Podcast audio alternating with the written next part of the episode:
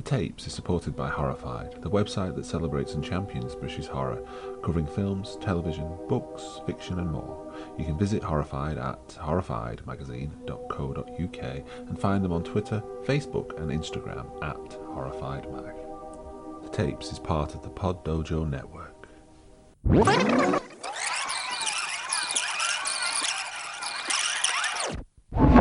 Hi there, I'm uh, Steve Clamp. I'm a TV presenter, is I guess how most people would know me in my professional life, and I've been doing that wow since I was I think 19. I'm 45 now, so it's a bit bit of a, a fog to remember back that long. I started in uh, children's TV, but all that time I was actually uh, presenting kids shows on, on, TV. I was actually at uh, college studying journalism the, the kid stuff was actually huge fun, but I always knew it wouldn't last very long because you've got to be very young. So I was always looking to the next thing, and I was always loved news, loved sport, and uh, started to chase avenues that way. And, and, bit by bit, managed to get my foot in the door of, of that industry, which is so exciting with, with the tight deadlines we work on and everything.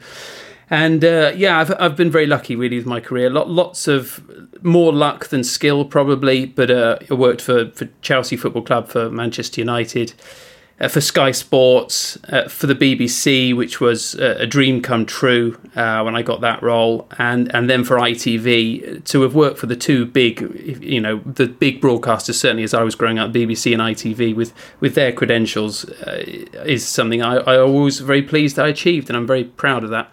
And I work for ITV now on their news programs, mostly doing stuff for the Midlands region, ITV News Central. So to any listeners who uh, who are from that patch, do tune in six o'clock weekdays.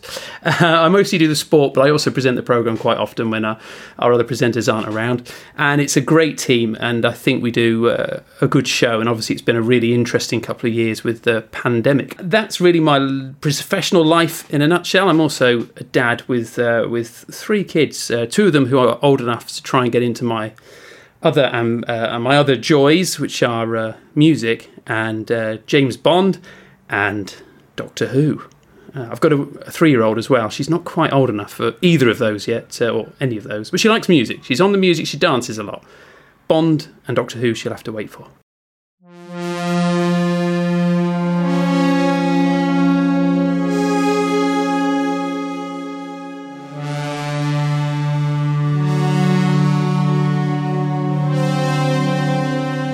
I tend to be someone who's a bit obsessed about a couple of shows, and I don't really watch much else.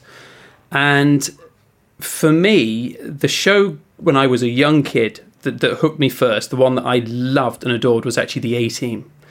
ITV Saturdays, I think it was 5:35. It definitely followed Blockbusters because I can always remember I couldn't wait for Blockbusters to end just so the A team would start. And that's actually bad because Central, who I work for now, made blockbusters. But um, yeah, and, and I absolutely loved it. And I, I, I'm such a, as a person, I'm kind of very, very calm. As my wife always says, I don't really have highs and lows. I'm just in the middle all the time. But with the A team as a kid, when it would come on a Saturday, I would be so excited. And I remember vividly once, and I never fell out with my parents. They were really easygoing, great parents uh, we were out, and I think they said, "Do you want to come to the shops or whatever, and we'll get a burger or something while we're out?" And I was like, "Yeah, but will we be back in time for the A team?" Oh yeah, we'll be back in time for the A team. Anyway, we were back two minutes late, and I absolutely flipped. I mean, I and that is not me. I was not the spoilt brat. I promise you. I flipped because I missed the first two minutes of the A team, and that stood me in good stead. But then, of course, A team, the A team got cancelled because I think it was um, deemed as too violent, even though nobody ever ever died so I was then left with a little bit of I didn't have a show. I didn't really watch anything. Just you know, I, I just did other stuff. I wasn't uh, went off TV completely, and then. Um, my brother had always watched Doctor Who, and in fact, he would watch it when I was watching the A Team. So we had a, a small TV in my bedroom where I'd watch the A Team, and we had the TV in the living room where he would watch Doctor Who. He's older than me, and I can remember that the A Team used to finish first, so it was obviously on very slightly earlier and I would go downstairs, Doctor Who would be on, and I wouldn't be in the room when it was on because it just terrified me, even though I'd never seen it. I just, I don't know why, in my head, it was a scary show. And if we were doing something in the back garden, having a barbecue or whatever, I would have to get through the living room to get there, and I would sprint through so that I couldn't see any of this show that was so terrifying because I was not good at dealing with horror. And uh, I remember it was the Peter Davison era at that point because I do I can always I remember to this day glancing at the screen once and seeing Peter Davison's Doctor walking up a drive with some other characters. And many years later, I managed to work out what story it was just by seeing it on a DVD. I was like, that's that bit I saw like one second of all those years ago. So anyway, that went on, and then I, I, he sort of got less interested with the Colin Baker era. And but I remember him telling me um, eventually in 1987, oh, they're going to get a new Doctor's Night. There'll be a regeneration. Do you want to watch? So we did. We tuned in, and it was the first Sylvester McCoy story, which starts with actually it starts with Sylvester McCoy dressed as Colin Baker because yeah. there'd been a bit of a fallout, and, and, Colin didn't want to return. So blonde wig. Yes, Sylvester's about a foot shorter than Colin, and, and so none of the clothes fitted properly. But uh, I didn't know any of that. I was 11 years old. I was just watching this show, and I can't tell you how much I loved that 25 minutes. I was absolutely blown away by this story called Time and the Rani yeah, where Sylvester McCoy, uh, Colin Baker regenerates into Sylvester McCoy. I thought everything about it was brilliant. I thought visually it was amazing. I thought the special effects were incredible. You know, I thought the pace was incredible. I just absolutely adored it. Now, in retrospect, that is regarded as one of the worst stories in the history of all of Doctor Who. So I figured that was a good place to start and fall in love with it because if you like that, the rest of it is like you know is the cream on top of the cake. Mm-hmm. Uh, so yeah, that was where I started, and from that moment on, I was I was I mean completely sold. I absolutely adored the show, and it became my obsession. You know, I, I've used to, there was a monthly magazine, actually it's still going now, Doctor Who magazine. I subscribed to that. I had to I remember because you know kids these days who've grown up with Doctor Who being quite a big deal again. This was the opposite extreme. It it was dying out then, and you, you couldn't just turn up and buy the magazine. I do remember my local, I think it was a W.H. Smith or it might have been a John Menzies. They used to have one copy of Doctor Who magazine. So obviously, if you turned up and you weren't the only other Doctor Who fan in the south of England, where I lived at the time, it had gone. So I started, you know, getting them to reserve me a copy, and I, I couldn't wait for it to to get it. And it was interesting that even as I was 11 when in 87, um, I very quickly became aware that the show was fighting for its life. And I don't really know how I became aware of that because it's pretty young to kind of be that deeply uh, aware of, you know, bearing in mind there's no internet, so you haven't got the internet telling you something's uh, in trouble. But I was aware because I can remember being worried if I watched a story. I loved them all, but if I watched a story and I thought, I don't think this will be received well, I would start to worry that does that mean this will be the end of Doctor Who. I really, some that I took on board because I cared about it so deeply and so quickly. I mean, I loved it. I wasn't very happy at school, especially by the time we got to season 25, 26, when I was starting high school. And I hated, absolutely hated high school. And it was my kind of escape was to get away and just go into this world where good always won. Um, and I, yeah, I loved it. And well, certain things I feel vindicated about because, of course, and I think a lot of it was timing. People said Sylvester McCoy at the time was a rubbish doctor. And yeah, he was in, in his first season. He wasn't great. Uh, I, I, can look back and see that, and that was partly his fault, partly the writers, and partly the producer, where they really had no plan for him at all. But by the time you get to his second and third series, he's absolutely brilliant. And now, retrospectively, you never see Sylvester McCoy uh, regarded as the rubbish doctor. Do you know what I mean? He's he, he's probably not up there with Tom Baker yet, or ever will be, because you know that's pretty um, pretty hard to ever be better than Tom Baker. But he is regarded as one of the best and one of the ones from one of the most interesting parts of the series mm. history. The last two series had so many elements and layers to it. it very much most of classic Who doesn't have the layers that you get in a good modern Who, Who script, if you will. You know the sort of stuff Steven Moffat can do with all his multi-layered stuff, but some of Sylvester McCoy's later stories really did, and they were really think suddenly started thinking long term, and they had this amazing long term plan that was only revealed years later. But of course, it didn't happen because the series got uh, stopped in uh, in 1989. I don't want to seem unoriginal, but I do think Tom Baker is extraordinary, and, and and I say that from a point of view as he clearly wasn't my doctor. You know, I was mm. a baby when he, uh, well, I was four when he stopped, so I had real no inkling of him. But when I watch back now there is something uh, which I can only really describe as otherworldly about him. His whole performance never quite seems like he's a he's a normal human, and I, and I think probably more than any of the original Doctors, he he gets that. There's something about it, his reactions, but it, it never seems like you could do that and just seem like a bad actor. He seems like a phenomenal actor who absolutely makes this otherworldly guy seem completely natural, and you really believe that he's from another planet, even though he's got two eyes and nose, two ears. You know, he looks the same, but you don't for one minute feel like he's just a human.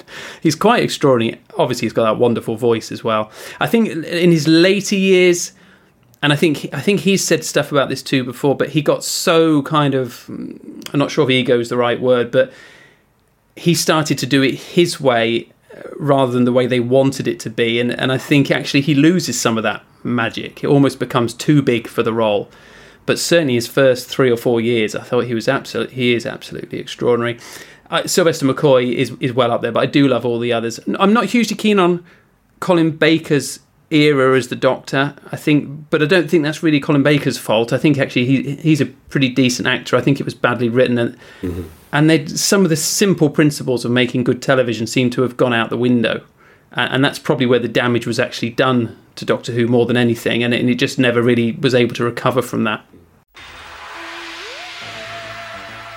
I remember hearing the music from Sylvester McCoy's and all, and straight away thinking what on earth is this? Be, feeling frightened, and because it sounded like nothing I'd ever heard before.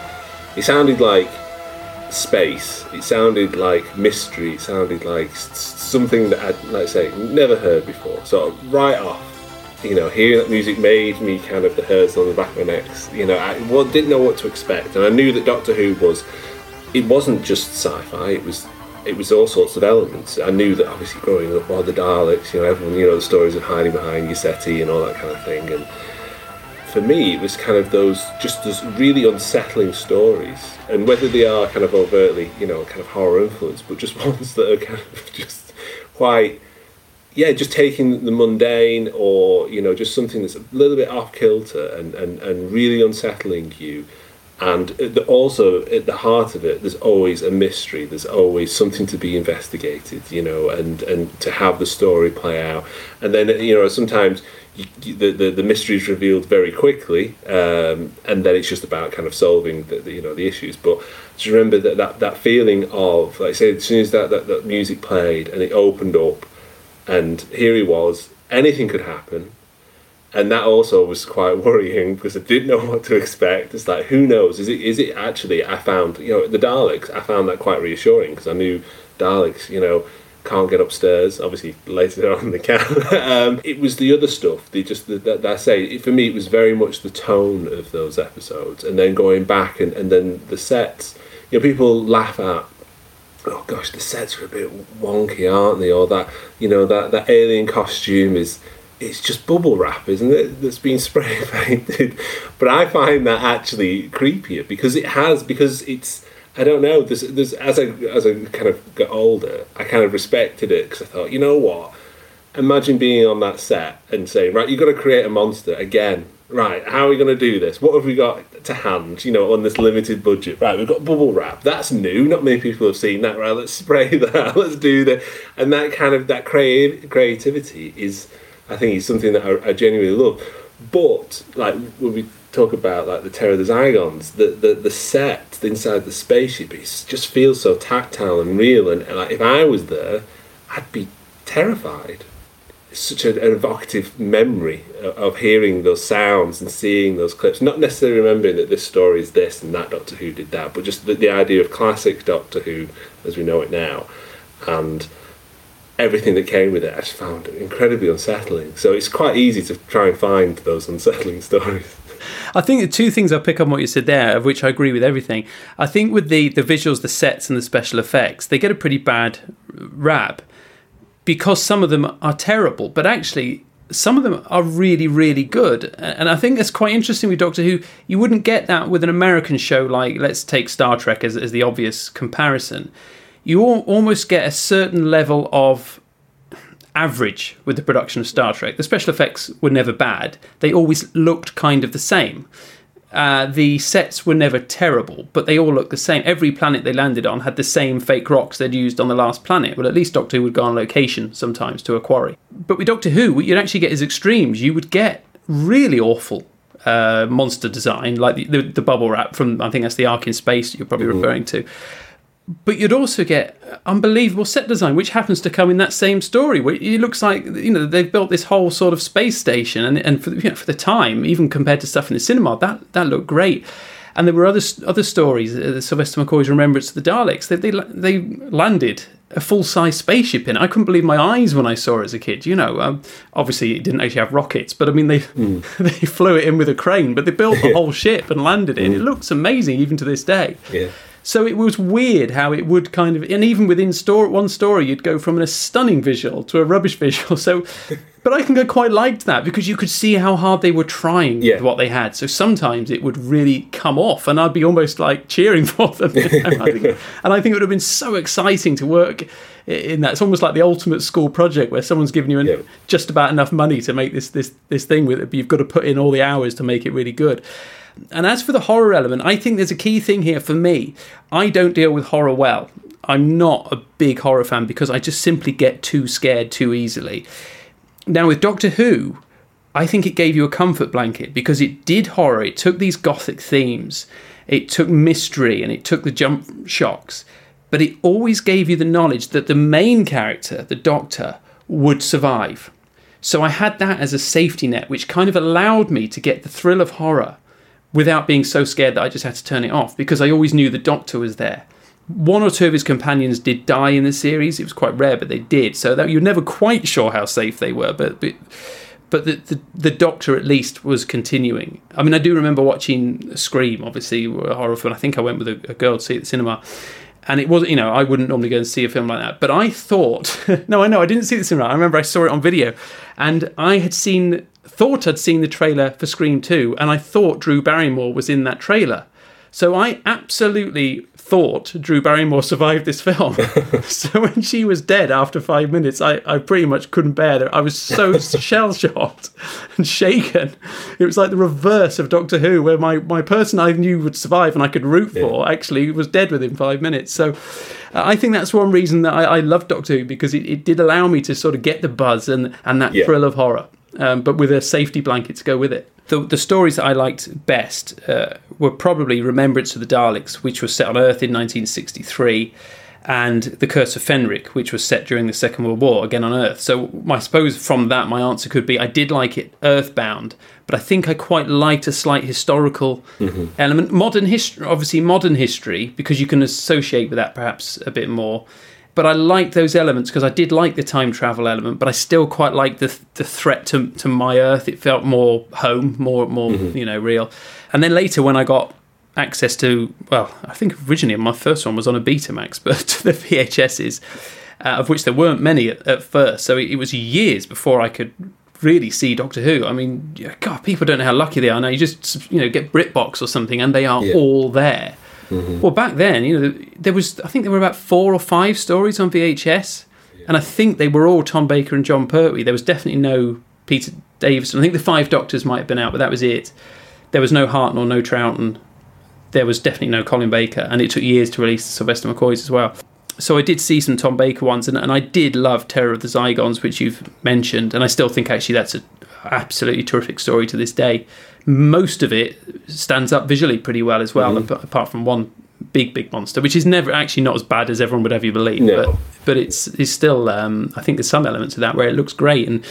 I, I did watch that one just the uh, a couple of nights ago, and I absolutely loved it. And I had, probably hadn't watched that for five or ten years, and yeah, it, it was great. So I do think, yeah, sorry, long-winded way of probably Earthbound, because I feel that it's slightly more scary and more exciting when you think, oh, this could be happening where I am.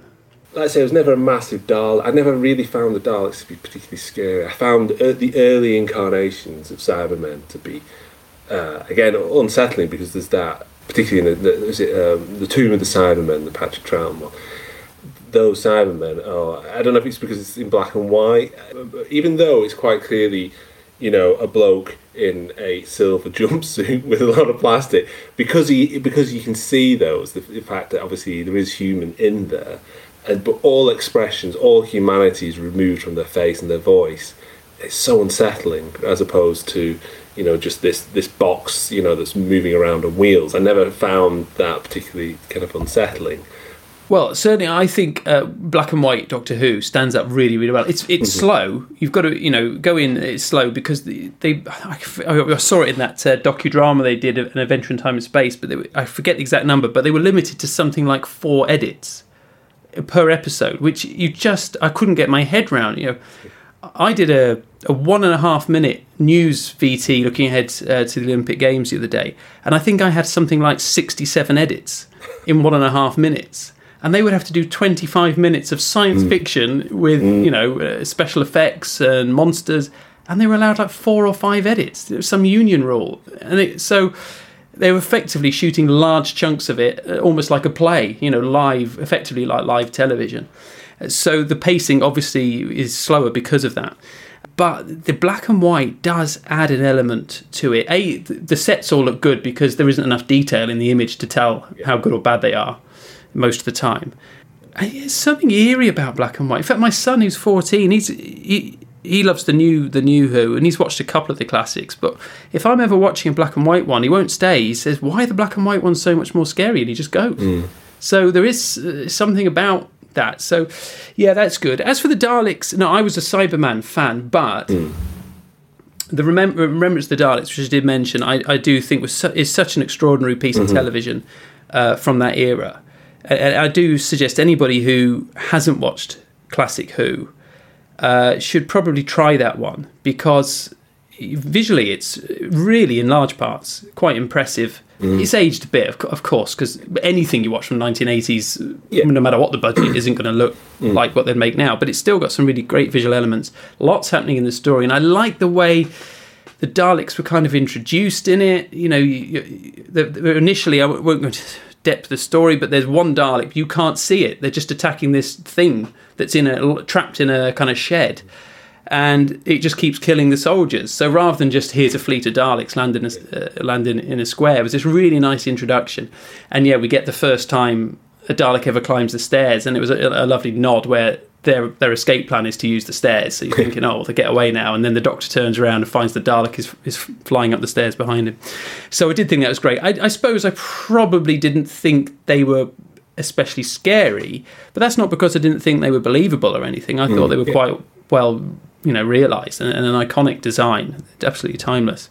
Uh, whereas the Cybermen, I did think were more scary because I don't know. You kind of you can imagine a Cyberman just creeping into your bedroom at night and just you know killing you or turning you into another Cyberman mm. or something. Whereas I don't imagine a Dalek would come in and you'd hear it coming because it would be shouting "exterminate" before it got anywhere near you. Yeah.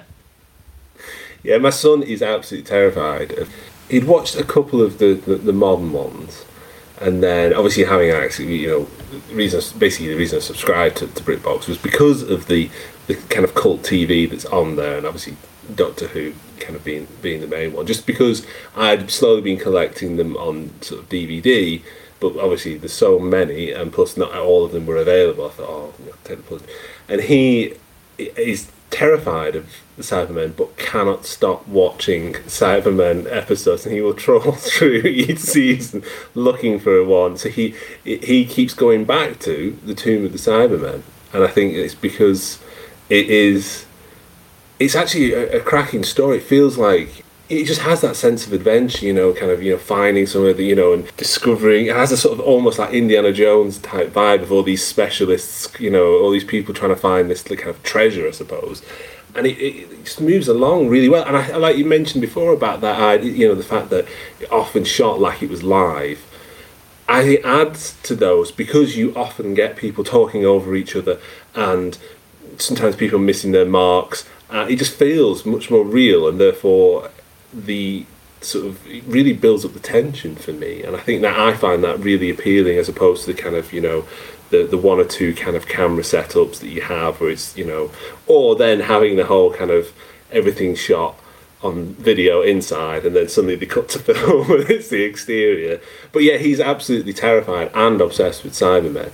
Um, but I think it's because of that. Because of that, you feel that actually probably the, the most kind of believable monster in the series. While the Dalek is, like I say, the Daleks have had some incredible stories you know, over the years, but there's something about them that's not quite as scary. I don't know if it's the plunger, but I think yeah, Cyberman definitely is a hit in this house. It's funny you mentioned the the one camera thing. I remember reading like in Doctor Who magazine or wherever when I was when I was a kid and I didn't know how TV was made. And I remember it, we would sort of say, oh, you know, if only it had more money, they could do single camera instead of multi camera. And I remember thinking, surely they've got that the wrong way around because if Doctor Who's got multi cameras, surely it's better than Star Trek with its single camera. I never really understood that multi camera meant they were shooting whole scenes with with a gallery, yeah. a bit like the way we shoot news, you know. Mm-hmm. Um, and they would do whole scenes with three cameras almost as live, uh, and, and the same way they do soap operas. Um, whereas obviously with your Star Treks and whatever, they would shoot like a film where you use one camera and light every shot, and it takes a whole lot longer. But you, you just as a terminology, when they were just talking mm-hmm. about single camera against multi, I was like, well, surely multi is way better. You've got three more cameras. The Hidden Britain Sign Company produces handmade signs and print inspired by British folk horror and unsettling TV, film, and literature. Whether you are a fan of M.R. James, haunted children's television, or public information films of the 1970s, you are sure to find something of interest over at their web store. Go to hiddenbritain.bigcartel.com or follow them on Twitter at BritainCo for more information and haunted content. Use the code HiddenBritain21 at the checkout to receive 10% off your first order. Terms and conditions apply. Hidden Britain cannot be held responsible for any subsequent hauntings, nightmares, or disturbed childhood flashbacks resulting from the purchase of their signs and prints.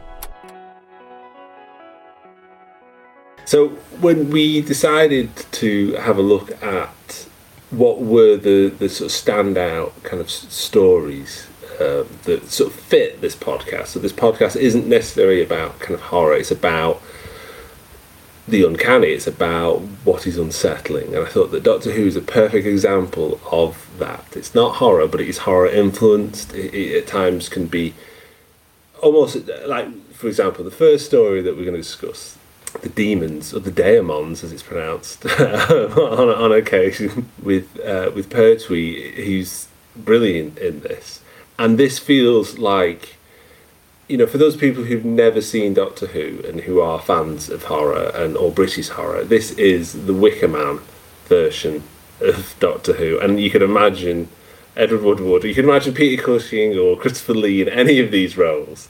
It is, and watching it again, I I couldn't believe the horror influences. I just couldn't believe how it really just leaned leaned into it and just was like this is going to be our you know our folk horror story.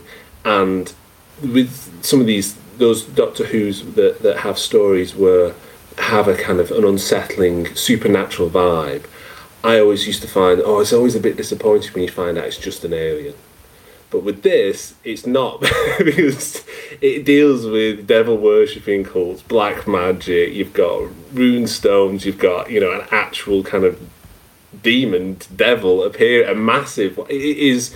There's so much in the story, and I couldn't believe how well it it holds up. And basically, the story is about um, them digging, aren't they? In um, oh, what's it called? Uh, is it called? Is it called Devil's End? Yes, Devil's yes, End. Devil's yes. End. Yeah, yes. I think that the somebody meant John Jon Pertwee's doctor isn't interested at all in this dig that's going on, mm-hmm. and then somebody says, uh, "Right, oh, well, anyway, I'm going to I'm off to Devil's End," and he does the. Did you just say Devil's End? right, I'm coming. Realize, of course, that you're a doomed man, Doctor. Oh, I'm a dead man. I knew that as soon as I came through that door, so you better watch out. You see, I've nothing to lose, have I? Enough! Azal, destroy him! Who is this? My enemy and yours, Azal. Destroy him! This is the one we spoke of. He, too, is not of this planet. He is a meddler and a fool. He is not a fool. Yet he has done a foolish thing coming here. Why did you come? I came to talk to you. Talk, then. Sir. But first let her go. No! Doctor! I am... It starts off with, you know, the, the local kind of village, White Witch. You've got really cozy country pubs where units set up and you know with the with all the brass you know on the walls and, and, and tankards of things. And I love that it doesn't shy away from the horror but it doesn't shy away from the fact that it is Doctor Who so it's all very much you know this is about using your brain this is about science. And it also has like multiple stories going on. You've got the master dressed you know posing as a as a rural vicar you've got church crypts, you've got you know a, a stone gargoyle who is who is who is terrifying. He looks so real, actually. When he first because he's obviously at first he's just a gargoyle. You know, you mm-hmm. don't even know if it's ever going to move. A bit like the the weeping angels in in the later Who. And then when he moves his head the first time, that's what's so creepy. It's mm. like one of those things. Less is more with that, and it really is effective. And uh, I, I tell you what, I think is is really good and very clever with this story is that you, the Master was a big deal in Doctor Who at that time. That he was in Jon Pertwee stories every other week, you know, and he was the big bad villain. He appeared with the Daleks and everything. It was always seemed to be pulling the strings, and and they and he was brilliantly played by Roger Delgado. But in this, he doesn't end up being the threat. He ends up being uh, you know, just kind of another pawn to this demon or, or, or, devil, whatever he is and that makes it i think quite scary because the guy you think is, and, and know is really powerful and evil is nothing compared to this great big you know evil almost ultimate evil that's turned up. Yeah. and i think that's really unsettling. If the person you were already fearing is actually nothing compared to this then that adds a whole nother layer. And also it's got killer um, morris dancers. I mean yes. can you think of anything more scary. Yeah it is, yeah, yeah. That's what I, I really love that it is. It's so much. It takes all those wonderful folk horror kind of influences and just makes it its own. But also, it never it never forgets what it is. You know, you you got Pertwee's driving around on a motorbike. You've got helicopters. You've got this this sort of the, the, the town gets covered in this like a, a, heat kind of ring and, and, and, and unit the brigadier are trying to get in and so there's this kind of race against time just multiple stories going on you know, eh, you know, scraps here and there, you know, with uh, Benton getting into a couple of uh, fights here and there and stuff, and it just has so much in it. And if I was, if I was going to kind of say, right, okay, if you've never seen a Doctor Who and you are into, you know, you you do love British horror or folk or you know horror or let's say just just anything that's unsettling, this is a perfect place to, to start because there are there are moments where I think this is when I think, good grief, this was a kid's TV series. You know, this is genuinely unsettling and deals with quite dark, you know, um, storylines and and you know, there's there's let's say that, that, having this the giant kind of um, footprints from the from the, the, the, devil character and the hooves across the the, the, uh, the countryside. It's just a just a, I, I can't praise this one enough. I think it really stands up as well. It, I, I find it moved really, really quickly. It didn't drag, and there was just like I said, just an awful lot going on. Again, it, it's sort of you know it, it understood those, those like I say those kind of horror tropes, particularly when it comes to kind of satanic kind of horror, where you unleash the, the you know this this you know this evil thinking you can control it, but actually that's not going to happen, and, and that's what, what, happens. And it's just it's just fantastic, and, and the cast are, are great. The, the, the fact that it's mostly shot from film, the locations are fantastic. It really is a standout kind of story for me. The the only shame is that they lost uh, the well the, they lost the BBC wiped the color copies of it, so they've had to I think they've only got one original copy in color of one, one, one episode of the five, and the other four were recolored from someone else who had taped it on some early kind of video machine off the TV, and they took the color signal from that or something and put it back on the black and white. Because if you actually, I first saw it in black and white before they yes, recolorized it. And I think it actually, we talked about black and white earlier, but actually, I think being black and white actually helps this story even more. I think it adds to the, mm-hmm. oh, I don't know, the certainly adds to the kind of horror element because more mysterious and I yeah I, I did I watched it in color and I, I, watched it a couple of weeks ago on BritBox and the image is a bit soft where they've recolors colorized. I mean it's amazing what they've done, but the image is a bit soft. But I'd quite like to watch just the black and white prints they've got of it again because I do remember that looking really striking. Yeah. And there's a whole, you know, you could have a whole podcast on, on how the BBC treated Doctor Who and its TV programs during, you know, during that period, just taping over, you know, classic television because it was just like, well, you know, Who's ever going to watch this? yeah, exactly. And, and all We'll be talking about this on a podcast in 2021. Doctor, do you mind telling us exactly what you're doing? A little experiment in orthodontology, Mr. Huckle. Orthodontology? Teeth. Teeth. The scientific study of teeth. It's the cast of a tooth, wouldn't you say? Teeth? Doctor, you can't be serious. Teeth are very serious things, Mr. Huckle. Look, let's get this straight. Are you trying to tell me those rigs were chewed up by a set of giant molars? Yes. A set of giant molars that can chew through solid steel as easily as paper. Are you suggesting that we're dealing with some kind of sea monster? Yes. A monster of frightening size and power. This one they call Doctor is a threat to us. Already he has found out too much. He must be destroyed.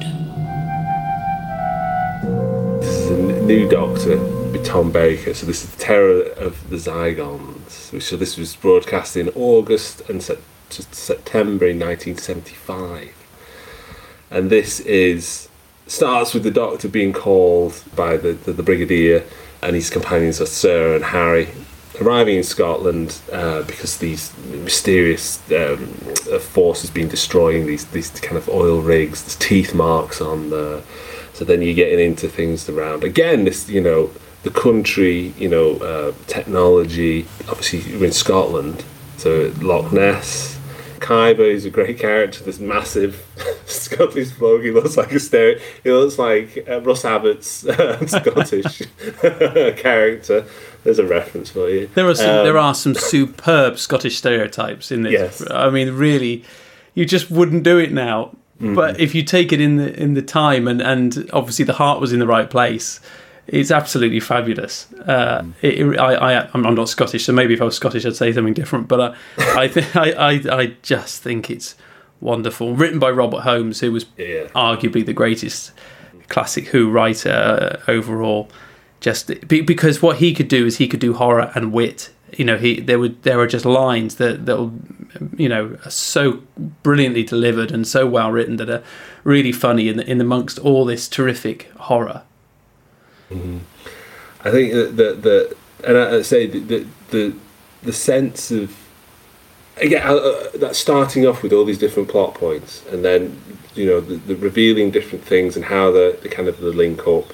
I like that, that that everyone's given just enough time that, that you know Brigadier has enough screen time. Unit are you know the, the, there isn't a sort of I think later on that it ended up becoming kind of just unit here just so you can have at things, um, but they actually have things to do in this. Um, and and again, the I was saying before when, when it's I suppose it's like invasion of the body snatchers, but kind of but, but the Zygons are the ones that sort of take on, on your appearance.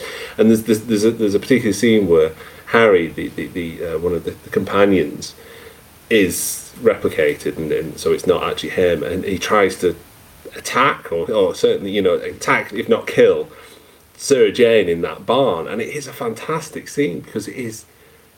He's really, he's really going for it, and it's really claustrophobic. And she's trapped, and you don't know, and she's panicking. She doesn't obviously just doesn't know it's him, and that kind of thing. And it, it just goes to show that you know it's not all about explosions and big sets and things, and, and that would just that little scene is just really kind of puts you on edge. I think that's one of the best scenes in the story, and it's the direct the directing of it. I think was really good. Uh, Douglas Camfield directed it, and they've gone handheld cameras, so you're seeing it effectively from Sarah's perspective, and that Yeah. wasn't done so much then because the cameras were so big and heavy. Uh, they've shot it from her perspective, and he's holding a, a fork, you know, a garden fork, and, and trying to stab her with it, and you're seeing it from her perspective, and it's so well done, so creepy in that barn. That obviously was that part was done on film because it was um, on, on location, so just really works. And actually, you mentioned Ian, and, and it was such a shame that they wrote him out of the show when they did because I just thought he was an absolutely superb. Uh, sorry, Ian. Sorry, Harry. Isn't it? The actor's name was Ian. Ian Marter. Uh, Harry. He and Sarah, I think, actually are probably the best TARDIS team uh, they've ever had. Yeah. And, and and I understand the reason he was brought in was because they were going to cast an older actor as the Doctor, so they needed a kind of younger, actiony man who could do that kind of stuff. But then when they cast Tom Baker, obviously he was younger. Uh, so they decided that Harry's character was superfluous now, and, they, and they, that this is the story they write him out, which is such a shame because he was brilliant. And, and, and Tom Baker didn't want him to go, and Elizabeth Sladen, who played Sarah Jane, didn't want him to go, but the, the writers had their way, and, and it was just such a shame because I do think there's such a dynamic between those three.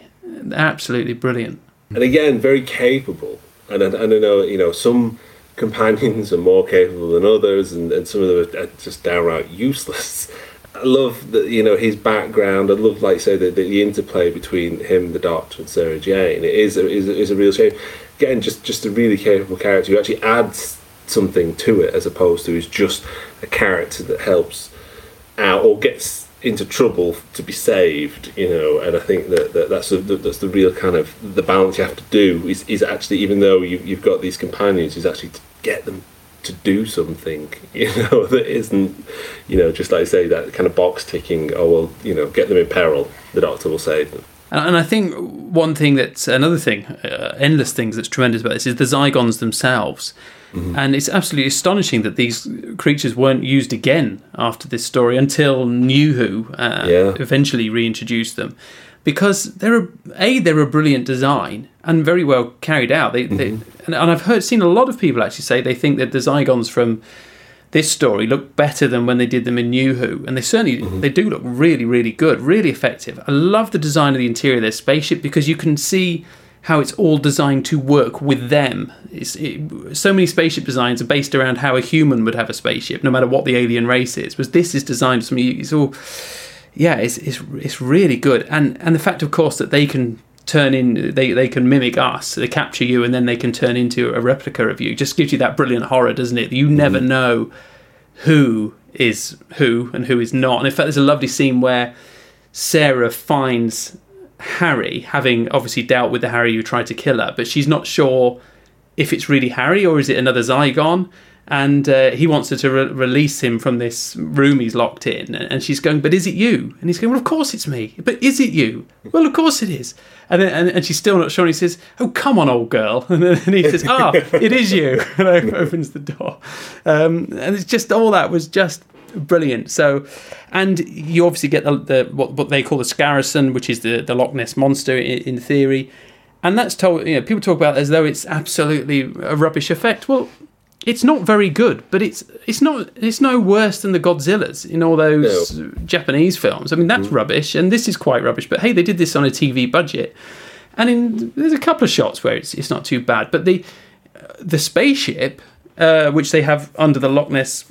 Uh, under, under in Loch, buried in Loch Ness, the Zygons takes off and flies off, and I think some of the shots of that look absolutely spectacular. Mm. You know, it looks amazing. And there's a shot where it lands and you actually see the doctor jump out of it. And I yes. just think it's, it's a real. They've obviously done it with false perspective, but they've done it yeah. so well that you know you could have easily see that in a in a in a feature film from that period and be quite impressed with it. So yeah, people shouldn't get too hung up on the the Loch Ness monster not turning out well. I I did hear that they did a lot of stop motion with the Loch Ness monster, mm. like Harry Ray Harryhausen stuff, but they weren't happy with it, so they ended up redoing it with puppets but you do get one very brief stop motion shot, and I mean it's about two seconds long that they've kept in, and I think it looks really good. And I'm like, yeah. why didn't you use more of that?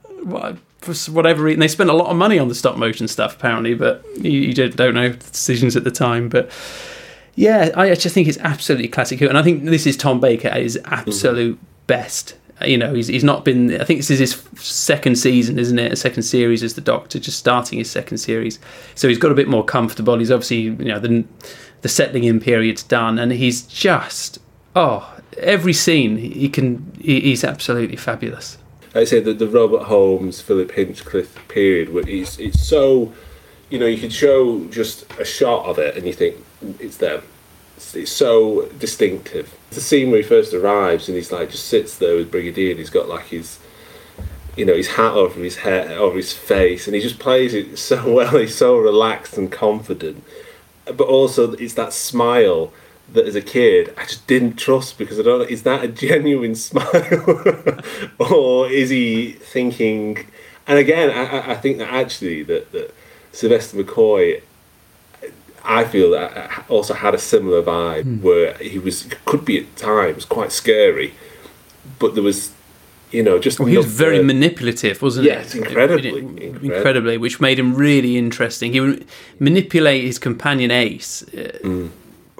Always, you felt he had a good purpose for it, but his way of doing it could be, you know, quite unsettling. But also, he would manipulate events to m get the outcome he wanted, which was, you know, a really clever way of doing it, as opposed to the the others where it would be just a little bit more obvious to the to the viewer from the very beginning. Yeah, I, I just think this is Doctor Who at its very best. I think also this kind of era of Doctor Who, and I don't, I have no idea what era had the most money spent on it, but it, it feels to me like this sort of period in Doctor Who's history had a decent-ish budget for for a children's sh- what was still at that time regarded as a children's show. I do think the last two season series of Doctor Who with Sylvester McCoy, the production values went up quite a lot. Um, but I think they did that more through effort than budget.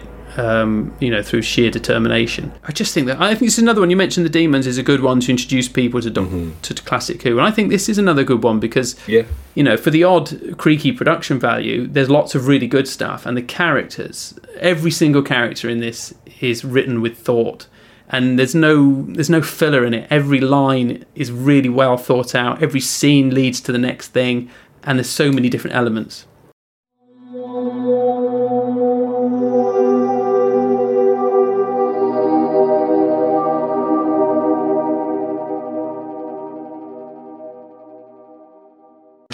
Chop Suey, the Galactic Emperor. You will be the first to die. Brain getting a little overheated, is it? Careful, not as strong as it was. My brain functions perfectly. Doubt it, Morbius. All that time in the tank, it's gone soft. Do you dare put it to the test? What test? We have all the apparatus here. I challenge you to a mind-bending contest. I am a Time Lord of the first rank. What are you? Oh, nothing, nothing. A mere nobody, but I don't think you're in the first rank anymore. Very well, Doctor. If that is how you want to die, I accept your challenge. There's a sporting gentleman. What's mind bending? Time Lord Wrestling. It's usually a game, but it can end in deathlock. It will, Doctor. I, Morbius, do not play games. Neither do I. Are you ready? On guard, Morbius. So the Brain of Morbius, which was broadcast in 1976, which is, I suppose, on first glance, is very influenced by Frankenstein about basically this and, and some interesting additions to the Doctor Who, um, I don't know, lore that that, Mm. that you find that, that he is actual, you know, that, that, that this surgeon is trying to he's seeking body parts essentially to create a, to, a, a new part, a new body for this Time Lord Morbius, who's who's, who's a war criminal and is kind of collecting creatures and the incredibly atmospheric, off, straight off. You know, the use of rain and fog, and you know, there's like the you know, Sarah Jane's like climbing up rocks and things, and and just the the, the reveal of like the monster, and then having a the assistant who was actually quite threatening. You know, uh, it's just again, I think a classic who dealing with you know these influences in its own way. You know, taking that the story of, of Frankenstein and completely making it its own, and for it to sit in in a very believable world with again a, fairly limited sort of budget. I think again this one really stands out for me as a, a, a true highlight, particularly for, for, for, for Tom Baker's kind of.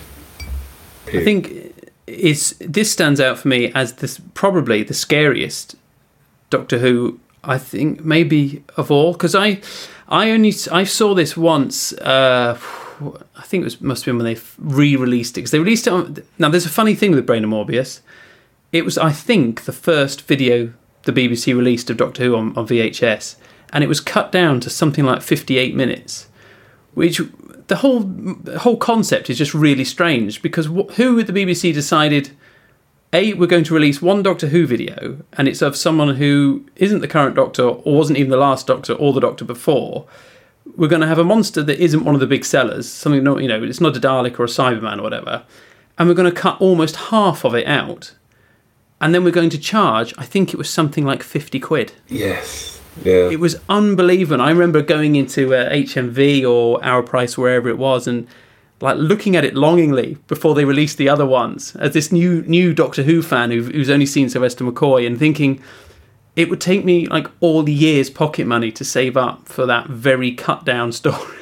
do I do it? Do I do it? Do I save and buy it? And uh, it's just so bizarre that they would cut all that out because surely it was just easier just to put the episodes on a video and release it to start with. Why why edit it down? Um, no one was crying out for a heavily edited down story. It, just the whole thing very surreal. Um, but then it did later get released as uh, in its original entirety, thank goodness. And that's how I first saw it. But the funny thing was, I wasn't especially struck with it at that time. I was still pretty young then. I think it's quite a grown up one, really, Yes, because when I watched it uh, ahead of doing this chat again, I watched it on BritBox and I genuinely was quite unsettled. It is clearly Frankenstein. I mean, it's it's almost Frankenstein in space, and it, it doesn't make any apology for it really. But it's really scary in places. Really quite terrifying, unnerving, and it's horrific. And some of the Sarah Jane finds this what effectively is Frankenstein's monster's body, um, the body of what is going to be Morbius's body, and it's, it's you don't even know what you're looking at. It's just disgusting. It's just parts, and it's. I mean, the first scene starts with you know a, an- a, a creature being killed, doesn't it? Because this this so it's a mutant or something is is come out with a fallen spaceship. Mm-hmm. I, I would argue it's not one of the best ones to introduce someone to New Who because it is so dark mm-hmm. and very studio bound. So the visual limitations hit this one more than some others. Um, I d- did make me laugh. There's a shot where they look at a sort of spaceship graveyard at the beginning, where they've somehow been drawing spaceships in to mm-hmm. to take the creatures to chop up for bodies and whatever. And it, it is a model, a model that I could have made in an hour with ob- objects from around the house and a can of spray paint. Yeah. Um, so it is uh, again. I went back to what I said earlier. How how Doctor Who is strange. Like one week you get quite impressive visuals, Mhm. and then another you, you don't. And I do. I don't know how they structured the budgets from story to story. I think the studio bound stories were done in studio to save money. But what? Yeah. But that doesn't justify having less money for the special effects, does it? what you know, save money on not being on location, fine. But that said, it's got great costumes, and and some of the sets are really brilliant. I mean, it's always hard replicating outdoors in a Mhm. studio. Those sets aren't too bad though, but the indoor scenes I think are great. The science lab and all the old building and yeah, I I, I th- and I absolutely loved it. It's interesting because as I say, I wasn't that fussed when I first watched it. I think it just I don't know, it was a bit too dark for me perhaps when I was Mhm. 15 or 16. But watching it again, I thought it was um, really good. And you do, as you mentioned, it gives you a bit more, uh, it tells you a bit more about the Doctor, and certainly implies quite strongly that there are generations of the Doctor regenerations from before William Hartnell, which is something that they don't really explore again until the most recent New Who with Chris Chibnall, where they suddenly you know reveal he's been around for since before the Time Lords could regenerate. Um, so because you actually see images, they're doing this kind of mind battle with Morbius, isn't he? And you see these Yeah. images of, and it goes through Jon Pertwee, Troughton, Hartnell, but then it keeps going with other faces who, who I believe were members of the production team. So they can all claim various members of the production team can claim can, can claim they played Doctor Who. Yeah, yeah. yeah.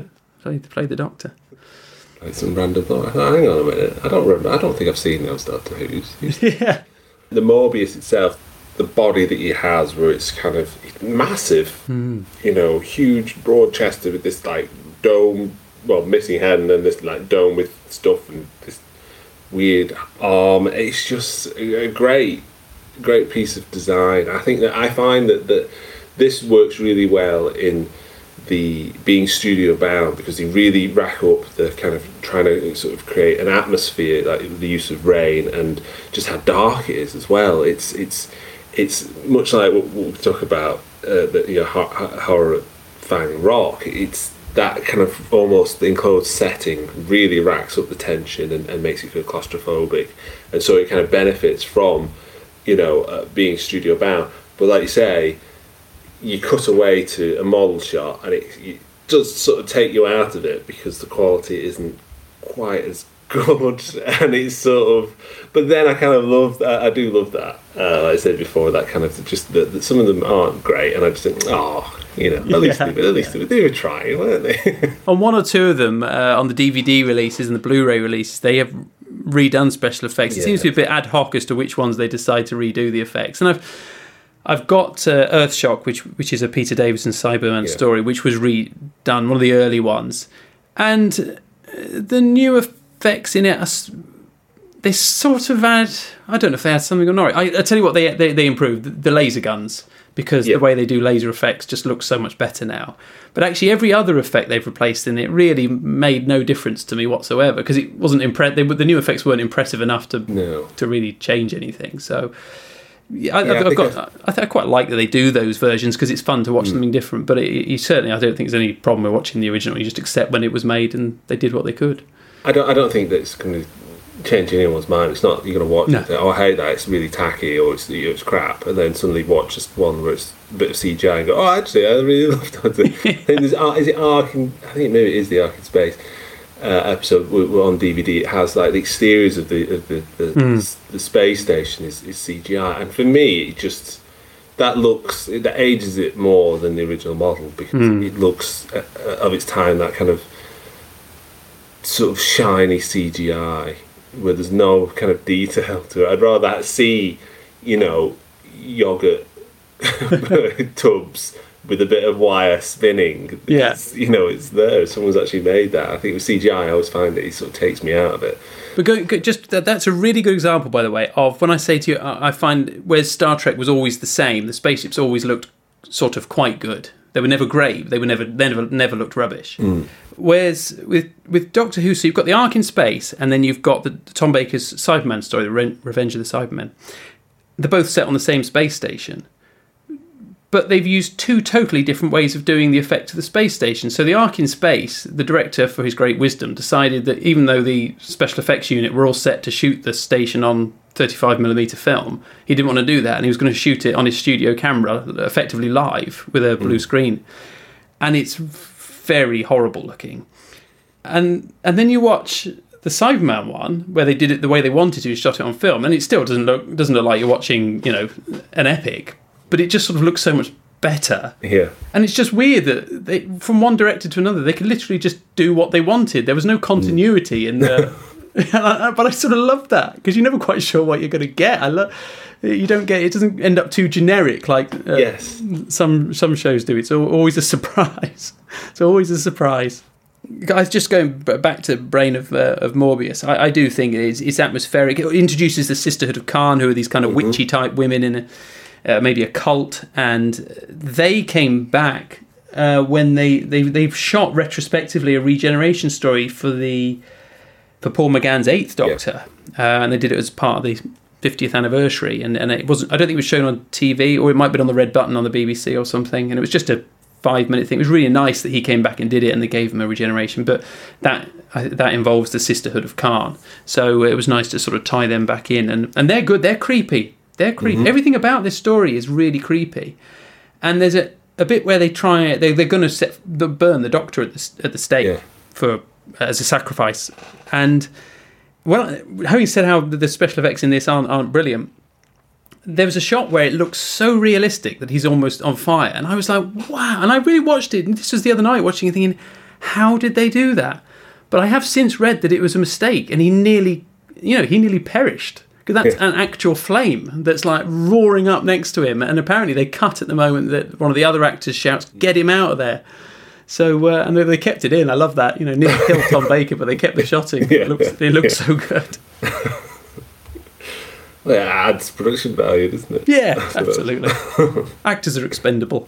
that Robert Holmes kind of period. I think it was Terrance Dicks, isn't it, who, who was is involved in that. Um, I think he did. Did he use a, a pseudonym or something for it? Anyway, Yeah, yeah. th- I've, just- I've got it written here that uh, it says Robert Bland, but it was a Terrance Dicks story. Re- Terrance Dicks story rewritten by Robert Holmes, who I think had come in as script editor. I think Hmm. I think when Terrance Dicks wrote it, he was the script editor, and then he left. So he kind of left this script, Right. and obviously Robert Holmes and Philip Hinchcliffe wanted to go their own way a bit. So, you know, I don't know how different the original would be, and, and uh, I always have a soft spot for Terrance Dicks because he wrote many, many of the novelizations that Yes. were around as a kid, and, and before you could get the stories on VHS, that was my access to older Who. Was I would get the novelizations, and, and I I loved them, and I sold them. I don't know because actually I just want to read them again now. I don't know why I did that. I sold all my classic Doctor Who stuff many years ago.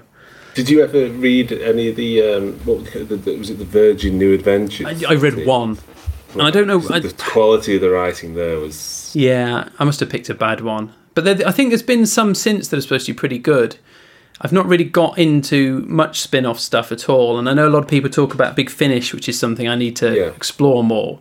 Uh, I think you sent me a link to some Big Finish stuff, but I, I hear really good things about what they've done. And uh, uh, I've just always been very much, it's the show. Yes. Uh, you know, it's the show. Um, it's the, it's the, the same. I mentioned Bond earlier because we've both uh, talked about Bond elsewhere.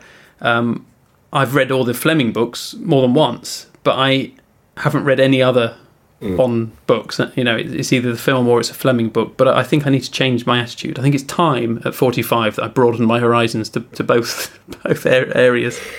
because I think back back then it was very much you know a lot of so I suppose you'd call now fan fiction, but you know that Mark Gatiss wrote episode wrote one one of the stories he had you know various sort of people. I think one of them was um, was it written for for Sylvester McCoy, but it was filmed as with, David um, Tennant's one. David Tennant, one at the school. Yeah. Yeah. yeah. I think it was Paul Cornell or somebody wrote Yeah, that. yes, Yeah. yeah. I f- can't think. Family of Blood is what it ended up as on Mm-hmm. TV. I can't remember.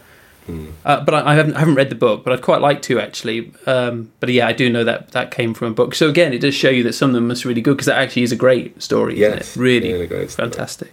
I would love to have seen Sylvester McCoy do it actually. Hmm. Are you a Bond fan? I mean, really a Bond fan. If you enjoy dreaming of what 1991 and 1993 Tim Dalton films would have looked like, Or if you have a degree in Octopussy, but still don't know which Fabergé egg is a fake. Then the Really 007 podcast is for you. Really 007? We bring an insightful, critical, and silly take on the James Bond films. We are proudly part of the Pod Dojo network and are available for free on iTunes and Spotify. We have regular, in depth reviews of every Bond film, as well as special episodes on different aspects of the series. and some of us are a bit down on the Craig era. Robert. while others are happy to pretend to dislike things just to get cheap laughs. Follow us on Twitter, Instagram, and Facebook, and join in on the James Bond conversation online. Really 007. Horror at Fang Rock, which was written by Terrance Dicks, and that was broadcast in September 1977. I suppose for, for, for me, is everything that I want from that premise, which is it's set in a lighthouse. and that, then that's it. And there, there are monsters coming from the sea. There's all these weird, you know, basically it's, it's you know, there's things falling out the sky, there's shipwrecks, there's fog, there's distrust, there's mystery, there's tension. I think he's just again just hits the mark on everything that it needs to be. Again, his usual kind of cut to here, and the production value does let it down. But you know, Leela's the companion in this, and she's great. You know, wanting to stab things and stab people, which is always fun. Well, I've to there's a scene I love in this while you mentioned Leela, and it's it's probably not very politically correct, although I don't know because she's a woman. But there's a scene where, and I've forgotten the character's name, but um, a woman ends up part of a ship that's shipwrecked there and ends up in the lighthouse. And she's told that uh, someone that she's clearly in love with is has been killed, and she just starts screaming. And it's not it's kind of done as a bit of an aside just in the background but as she starts screaming leela just slaps her around the face just and really hard to sort of get her out of the screaming but it's, but it's not like it just just happens in the background. I was absolutely dou- doubled up laughing. Her her, uh, her mental health uh, attitude was uh, was well she is she's a savage isn't she? But i just think it was a real funny comedy moment and uh, yeah, I, don't know if they could do that or not now. I can't, can't work out where that would stand, but uh, it did make me laugh. Yeah, I think she's great. I think it's a, tr- a really good story. As you as you said about the studio bound thing with Brain and Morbius, the, the more I think if you're going to do a studio story, the more you can enclose it and make it confined, the, the better it, it is. And that's even true, I think, of New Who, where they did one called Midnight uh, with I think it was David Tennant, and it's all filmed. I think apart from one very brief opening scene, it's all filmed in a spaceship no bigger than a, a minibus, and they're just trapped on there for a whole episode, and it's brilliant because it's so confined. And I think it's the same for the horror Fang Rock. You've got a lighthouse, so it's all really, really confined, and you can feel the friction and the tension building between these characters. Where they're, as you said, there's mistrust. Who is because again, this alien creature, which is called a Rutan, uh, starts taking over people on on the lighthouse. So you're never quite sure who's who. I do think it is it is let down by the effect of this Rutan creature, which it, I actually think it's one of the worst visuals I've ever seen in, in Doctor Who or anywhere. Because it, it, was such a shame because until that point you feel like you're almost watching Hammer horror. You know, it's gritty, it's, it's hmm. dark, you don't know what's around the corner. And they're not overstretching themselves, which I think Hammer did really cleverly. It kind of knew where to draw the line because of what it could achieve, and that made it really work and then you, you get this thing which is just I don't know it's a kind of glowing beach ball. I don't know I don't know how to describe it. It just looks utterly ridiculous. And it, it is a bit disappointing. But and it, it does take you it does t- and that's the I think when it oversteps the mark takes you out of the scene and, and that Hmm. that did. I just couldn't take the green blobby thing seriously which is such a shame because literally until that point I thought it was some of the very very best Doctor Who. And and again, I think that's my problem with people who aren't who aren't Doctor Who fans of the classic era.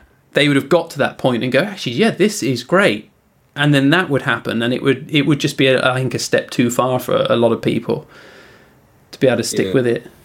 I think what you mentioned before about that that it, the sort of hammer horror sense of I think I think when you are dealing with these kind of budgets, you have to know where your limits are Hmm. and go. Actually, this is too much of a stretch. We, we clearly don't have the money for this, so you do the kind of I suppose you do the Jaws thing, which is don't show too much of the shark. you know, Yes. just in, you know, infer it, or we can do something rather than actually here you are. Here's this like, like say, glowing beach ball being dragged across the ground. It's like, oh, oh well, what a shame because everything else, like the, the, the production of the, the the lighthouse, the costumes, the lighting, everything is absolutely spot on. I think it's really, really, it's a great, great production. And you know, when you watch those kind of classic dramas of like, you know, whether it's upstairs, downstairs, or you know, when they used to do kind of almost like theatre for TV, were you know the the, the, the these kind of like,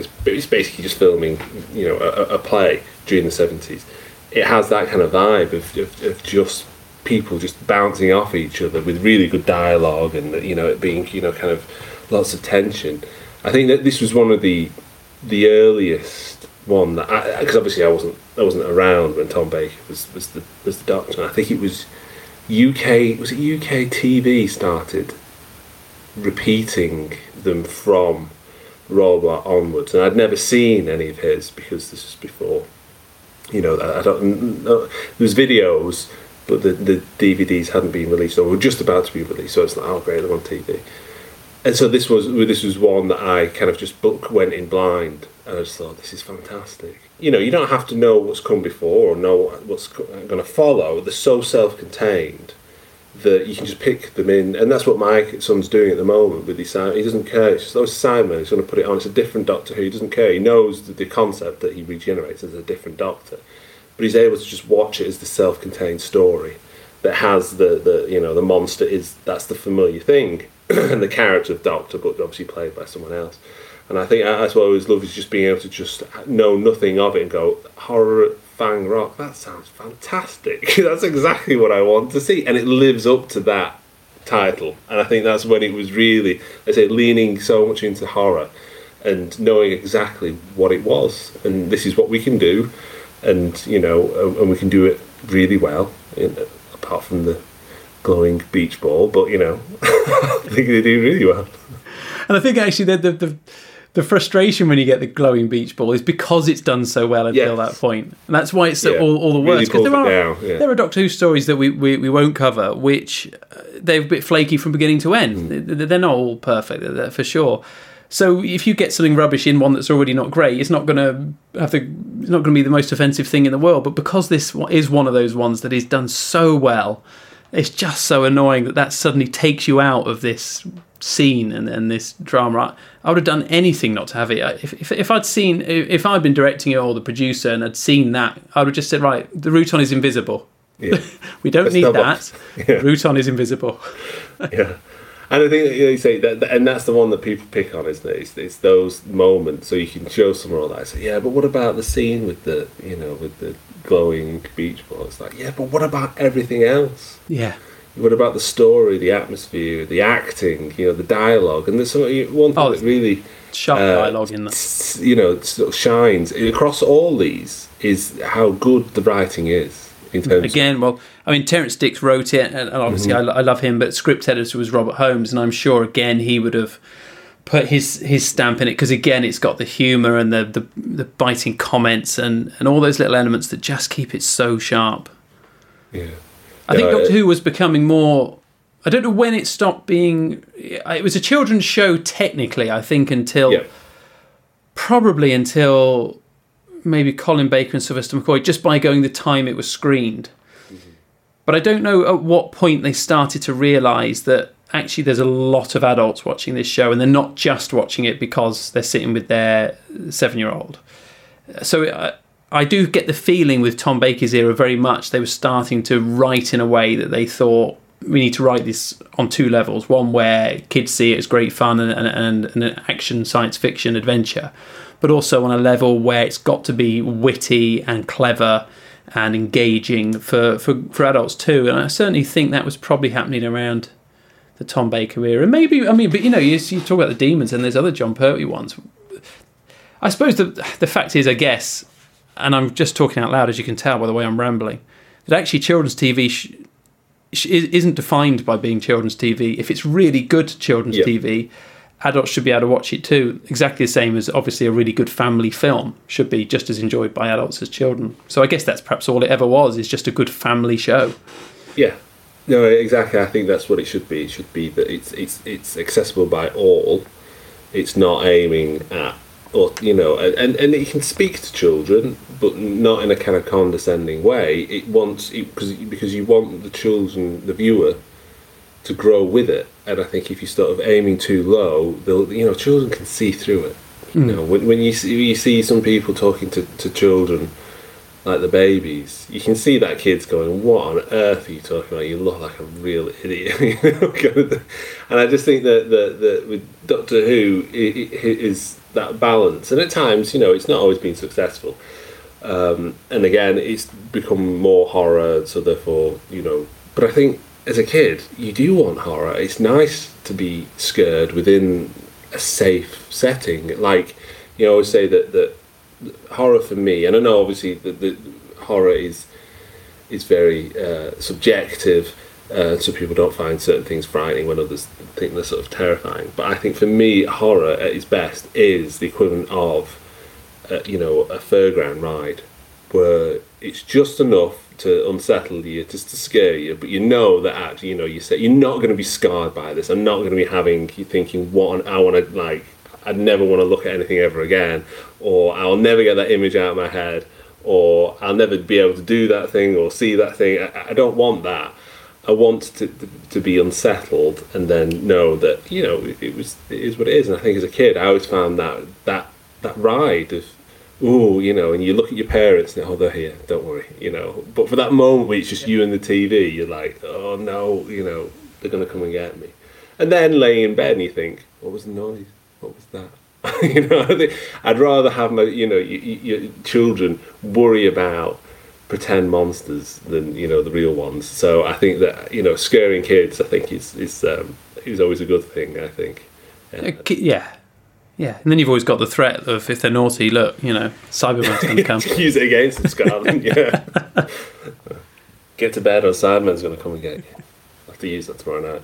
Doctor, where are you? I want to talk to you. Ace, what's the matter? sake, Matthew's in there. Says this house is Gabriel Chase. So? It's all falling down last time I saw it in 1983. You tricked me! This is Perivale! Haste!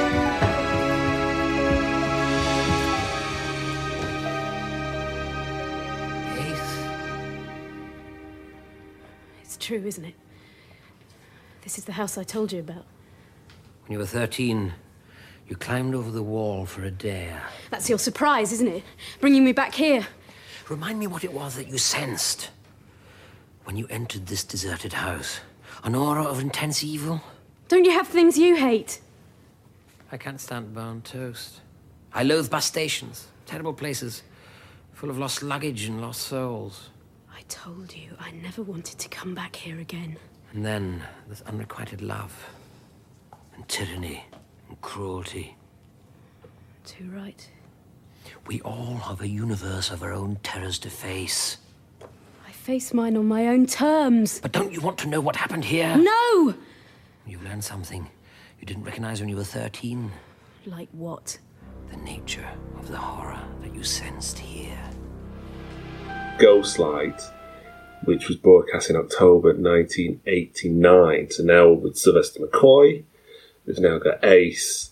We're set in the past, set in Victorian kind of period. I think it's like like 1900s. Um, I think what we mentioned before about how Sylvester McCoy is incredibly manipulative. This for me really stands out. Um, he brings her to this house that she burned down when she was younger uh, as if to sort of, and she told him that this house, she burnt it down because she felt that, she was overcome the sense of evil in this in this house. A brilliant setup. And I think Straight she's made it blatantly clear to him that she does not want to go to this house. Yes, but here we are. I don't know where we turned up. Yes. Stepping out, here we are. Let's confront your demons. For my, I don't know, I don't know what he gets out of that. A good story, a good adventure, or I don't know. Because I, I- of all the companions, their their relationship is very interesting. I think it's brilliant. Apparently, I mean, Andrew Cartmel was the script editor, and as I say, the first season with Sylvester McCoy, in retrospect, is mostly uh, really poor. But I think it was because a huge amount of change with Colin Baker. With the BBC, had basically told the producers they had to get rid of Colin Baker. I think the flaws in the show weren't really Colin Baker's fault, but he carried the can as the leading man. So all of a sudden, they had to change everything in a very short space of time, and they just didn't really know what they were doing, even though it was the season that I fell in love with the show with. But then by the time you got to the next series of Sylvester McCoy, the 25th season, and then the one that this was in, the 26th, they had come up with a plan, or certainly the script editor had, Andrew Cartmel, and he had this, I believe, this grand plan that Ace, the doctor, is actually training Ace to be a time lady. And these are all little parts of the journey. So he's taken this girl who is, um, you know, a bit of a, a ruffian from Perivale. Uh, she's, you know, she likes blowing things up. She gets sacked from her job. She's, you know, she's come from a bit of a bad place. And he's obviously seen something in her. And he's trying to get her to confront her fears. Um, because we're going to talk about, I think, another story in a bit, Curse of Fenric, where he does exactly the same thing again. And but in this one, it is very blatant. You know, he is full on. This is the place you didn't want to go to because you are so scared of this place, and here I am. I've brought you here, and I've really got no excuse for it. There's a lovely moment. I, I, again, this is a bit like the horror of Fang Rock. I think it's probably a grown-up story because I wasn't a massive fan of it at the time. I still I still really enjoyed it because I enjoyed any Doctor Who at the time, but it I found it a bit dark, literally a bit dark, as you know, rather than just scary dark. The whole thing was it was lit quite dark, and I found it just not fun. But then when I rewatched this, oh, it must be about three months ago, I thought it stood up as one of the greatest Doctor Who stories of them all because it's dark.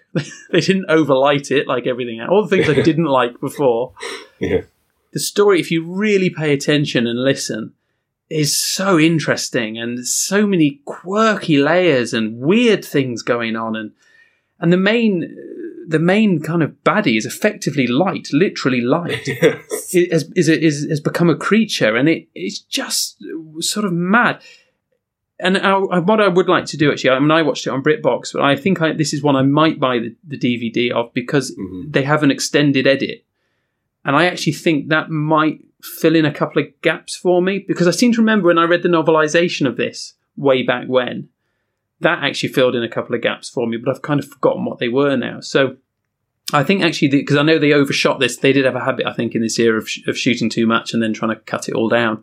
So I'd be interested to see the extended edit, but it, I just think it's absolutely brilliant. It's it's kind of mad, it's bizarre, and this whole thing with the Doctor and Ace, oh, it's it's just delicious. And I think they both act it really well. There's a scene where she's having flashbacks, and you kind of see the sirens flashing on her face, and it's it's just so so grown up. Do you know what I mean? And uh, It's just oh, it's brilliant. You see it in her eyes, and I love that. I absolutely love it.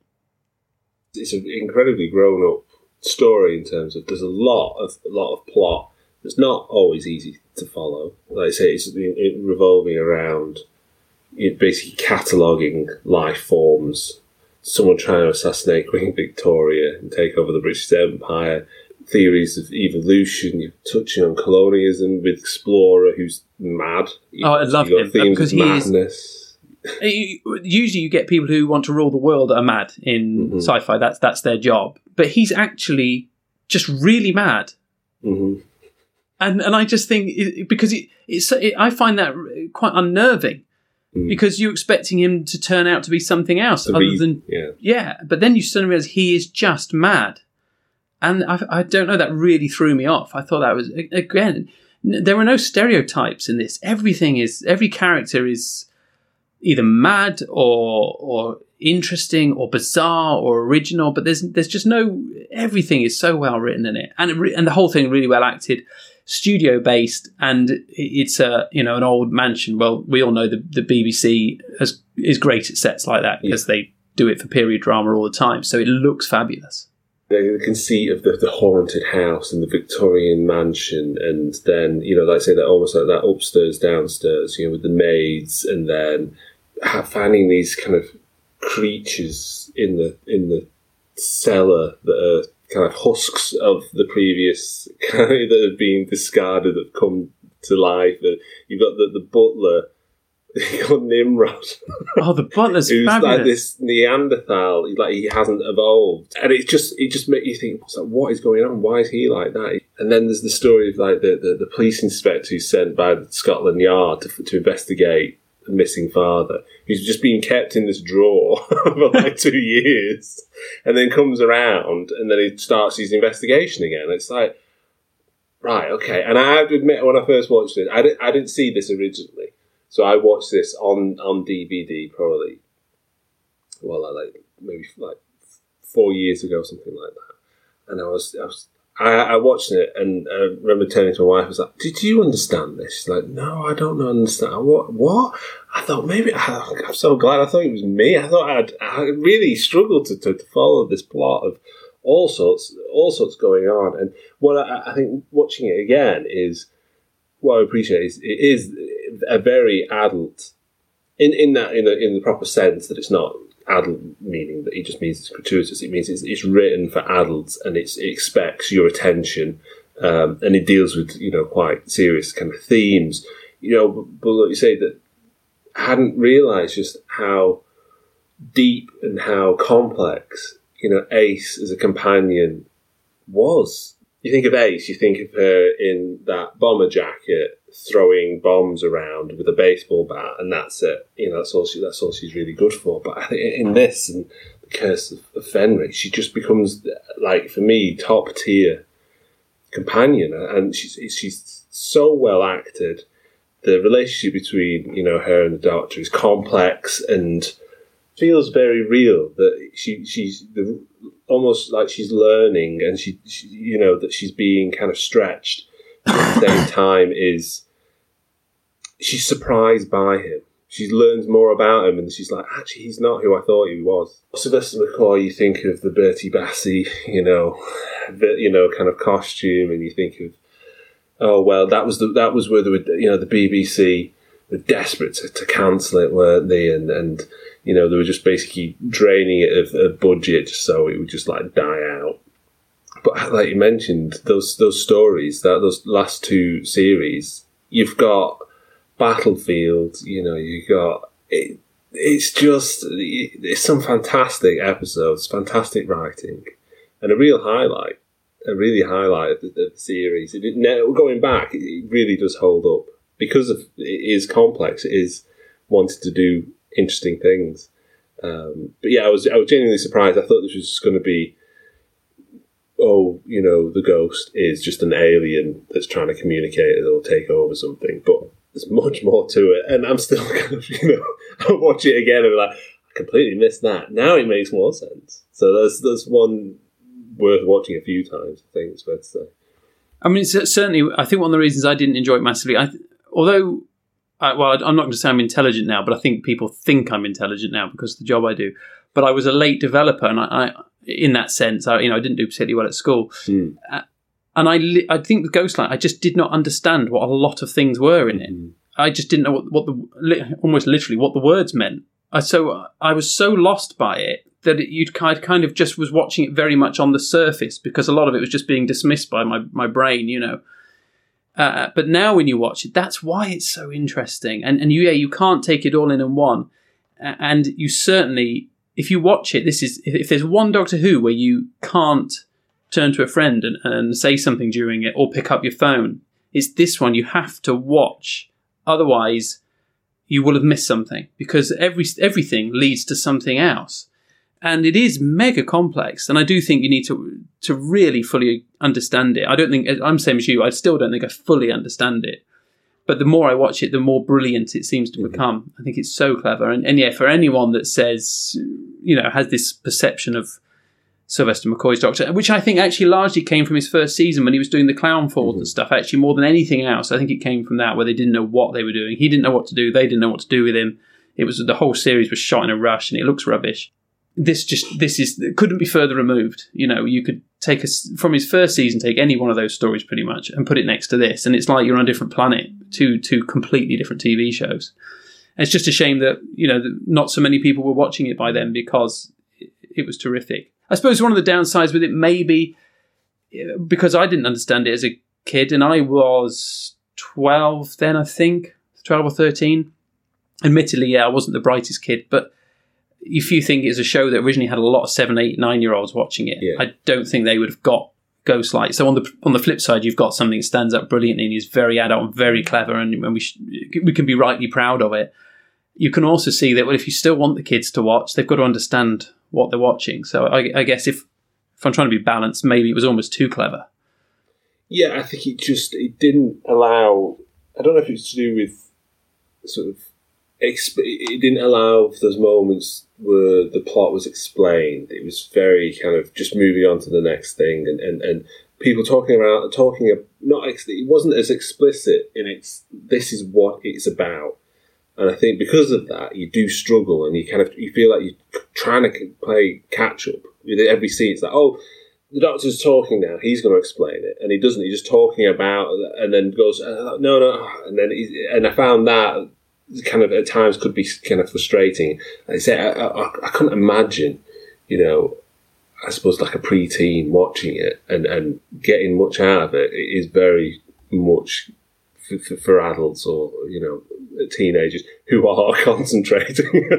yeah, and I suppose one thing you've lost from the very early days of Doctor Who was that the companion really, or at least they'd have a, sometimes more than one, but one of the companions was really there for the Doctor to explain things to because the companion was us.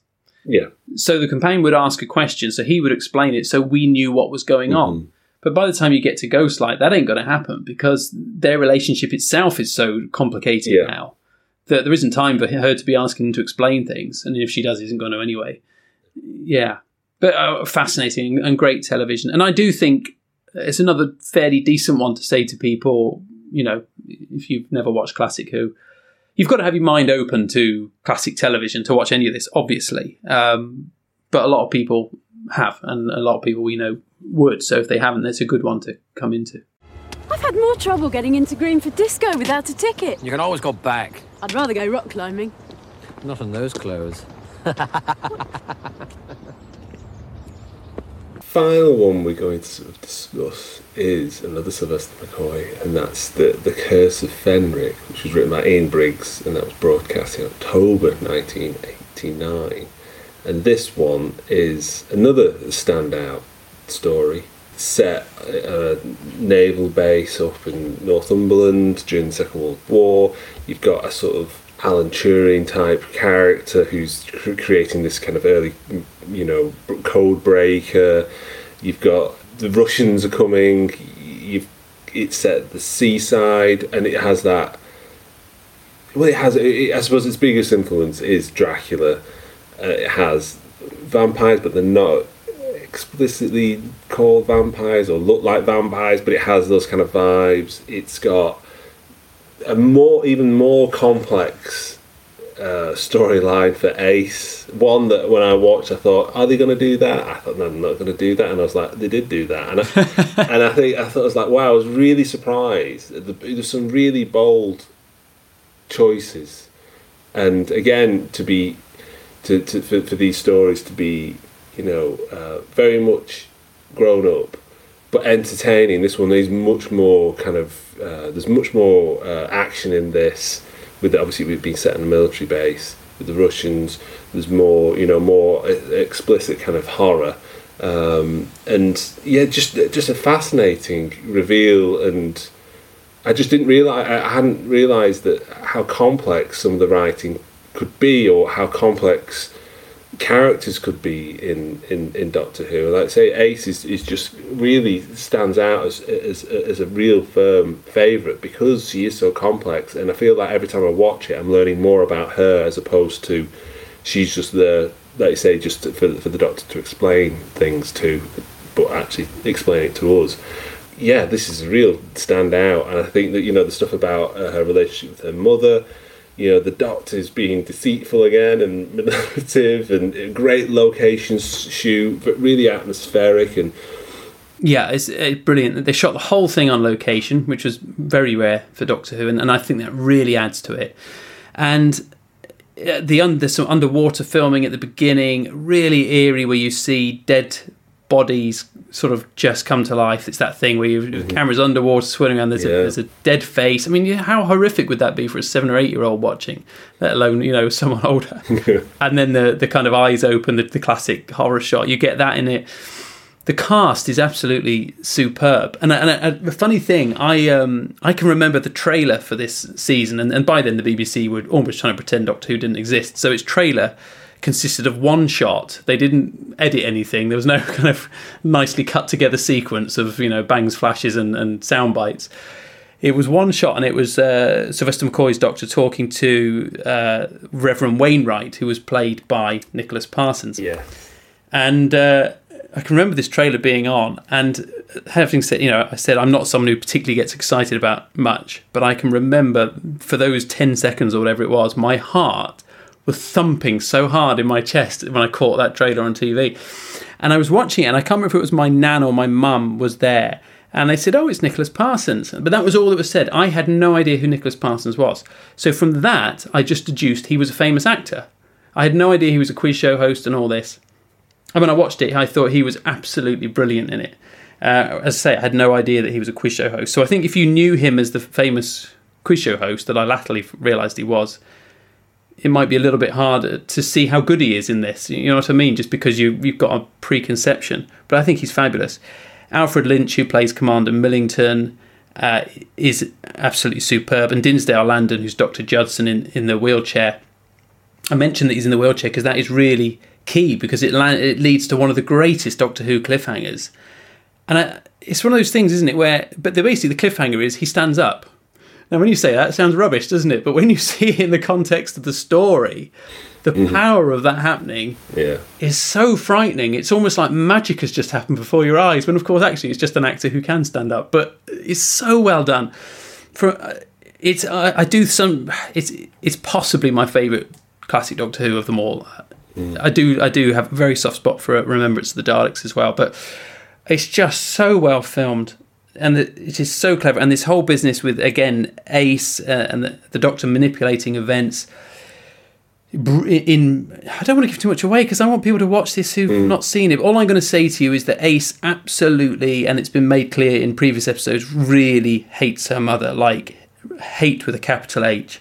So I'm not going to say too much, but that leads to some brilliant drama. Yeah. And Absolutely superb drama. yeah, absolutely superb. And the horror elements, the, the vampire elements are great. I love the shooting when the ace is being chased by, they call them haemovores, your kind of vampire creatures. And they're shot it handheld going up this kind of side of this castle. And it really creatively done. Uh, and there's some big bangs in it. You know, there's a there's a shot where they find a a bomb in an office that's been left for them, and they run out and they blow this whole building up. You know, you just think, how were they doing this on this tiny budget? You It's know, them running to camera, isn't it? It's and it, like- yeah, it's not stunt people standing in; it is them. Actually, Paul Sylvester McCoy gets blown up quite a lot in his stories. They, they must have somewhere they found a stash of pyrotechnics, and they just like, yeah, just take this lot, and we'll use them during his, his run. But visually, it's really good. And one or two, of the, one or two of the masks on the the creatures, you know, Yeah. wobble a bit here and there. But uh, you're kind of picking at hairs because most of the visuals in it are really, really top draw. And the cast, it's got to be the best cast of any complete cast of any Doctor Who story. Just so many standout performances because Doctor Judson and Commander Millington were at school together, and Judson, who is is the wheelchair bound uh, genius, somehow blames Millington for him ending in a wheelchair. I think it was a rugby accident or something, but he blames him. So there's this kind of underlying thing between them.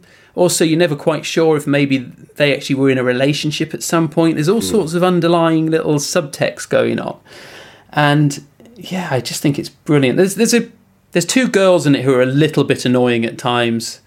Play these kind of teenage Londoners who've been sent out um, as as evacuees, and maybe at times they're just a, a little bit annoying. But but you know, it's it's terrific, terrific television, and I love that it's the Second World War. So the obvious thing is the Germans are coming. Yeah. But no, it's the Russians that are coming who are on our side, and it's just this twist right at the start. All that is really beautifully done. I love it. I think it's again, it's just such a shame that this came at a time where I think a lot of people had stopped watching Doctor Yeah. Who because of what had happened uh, three or four years before, rather than actually what was happening now, which was Doctor Who back to its real best. And it's a great entry point. It is say if you if you're going to go back and watch a classic Who, and if you've got a, it'd be even better if you've got a, an opinion that Sylvester McCoy was rubbish just because of vague memories of mm-hmm. what happened at the time. You know, watch this or watch Ghostlight, and I think you'll have a very different opinion by the end of it. I love it. Yeah. I get so excited talking about it because it's so impressive. Yeah, there's some great set pieces like the bit in the church that you say that, that the ace is climbing up to you know the, the, to the towers and they're trying to stop them coming in and, and there's like the doctor's talking about faith and and you know and it's just there's just so much going on and it, ne- it never feels like overwhelming like they've lost you know, control of the plot Hmm. everything ties in really well and again that kind of cross cutting to the to the Russians like you mentioned that the the, the girls are um, a little bit annoying, and then back and let's say that back and forth of subplots and and subtext and you know and and really and de- again dealing with kind of really big kind of heavy issues. I was I, I am ge- always genuinely surprised just how great the writing is and the production itself. uh, I think is almost perfect because it's all on location. There's a real sense of time and place, and and you know the the, the, use of, of beaches and let's say that walking underneath, you know, these sort of figures underneath the water. You know, there's something quite you know those desolate beaches. You know, almost like in winter. Are always a little bit kind of creepy and a little bit kind of unsettling. You know, they seem so sort of lifeless, uh, and it uses those really well.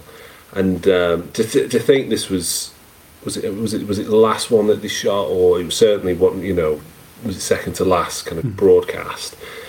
What a what a way to go out, and uh, you know, and, and to mention things like like that that which was the last one, you know, survival. Again, an honourable mention, which is one that I, I had seen photos of it and thought, oh gosh, that looks a bit ridiculous. And then having watched it, I think he's holds up really well, and again has some really interesting things to say leans more into the sort of you know more into the sci-fi but what a what a great you mentioned those, those two series of top quality writing and, and, and acting and production and stories really strong stories. There's no no sense of oh they've run out of ideas.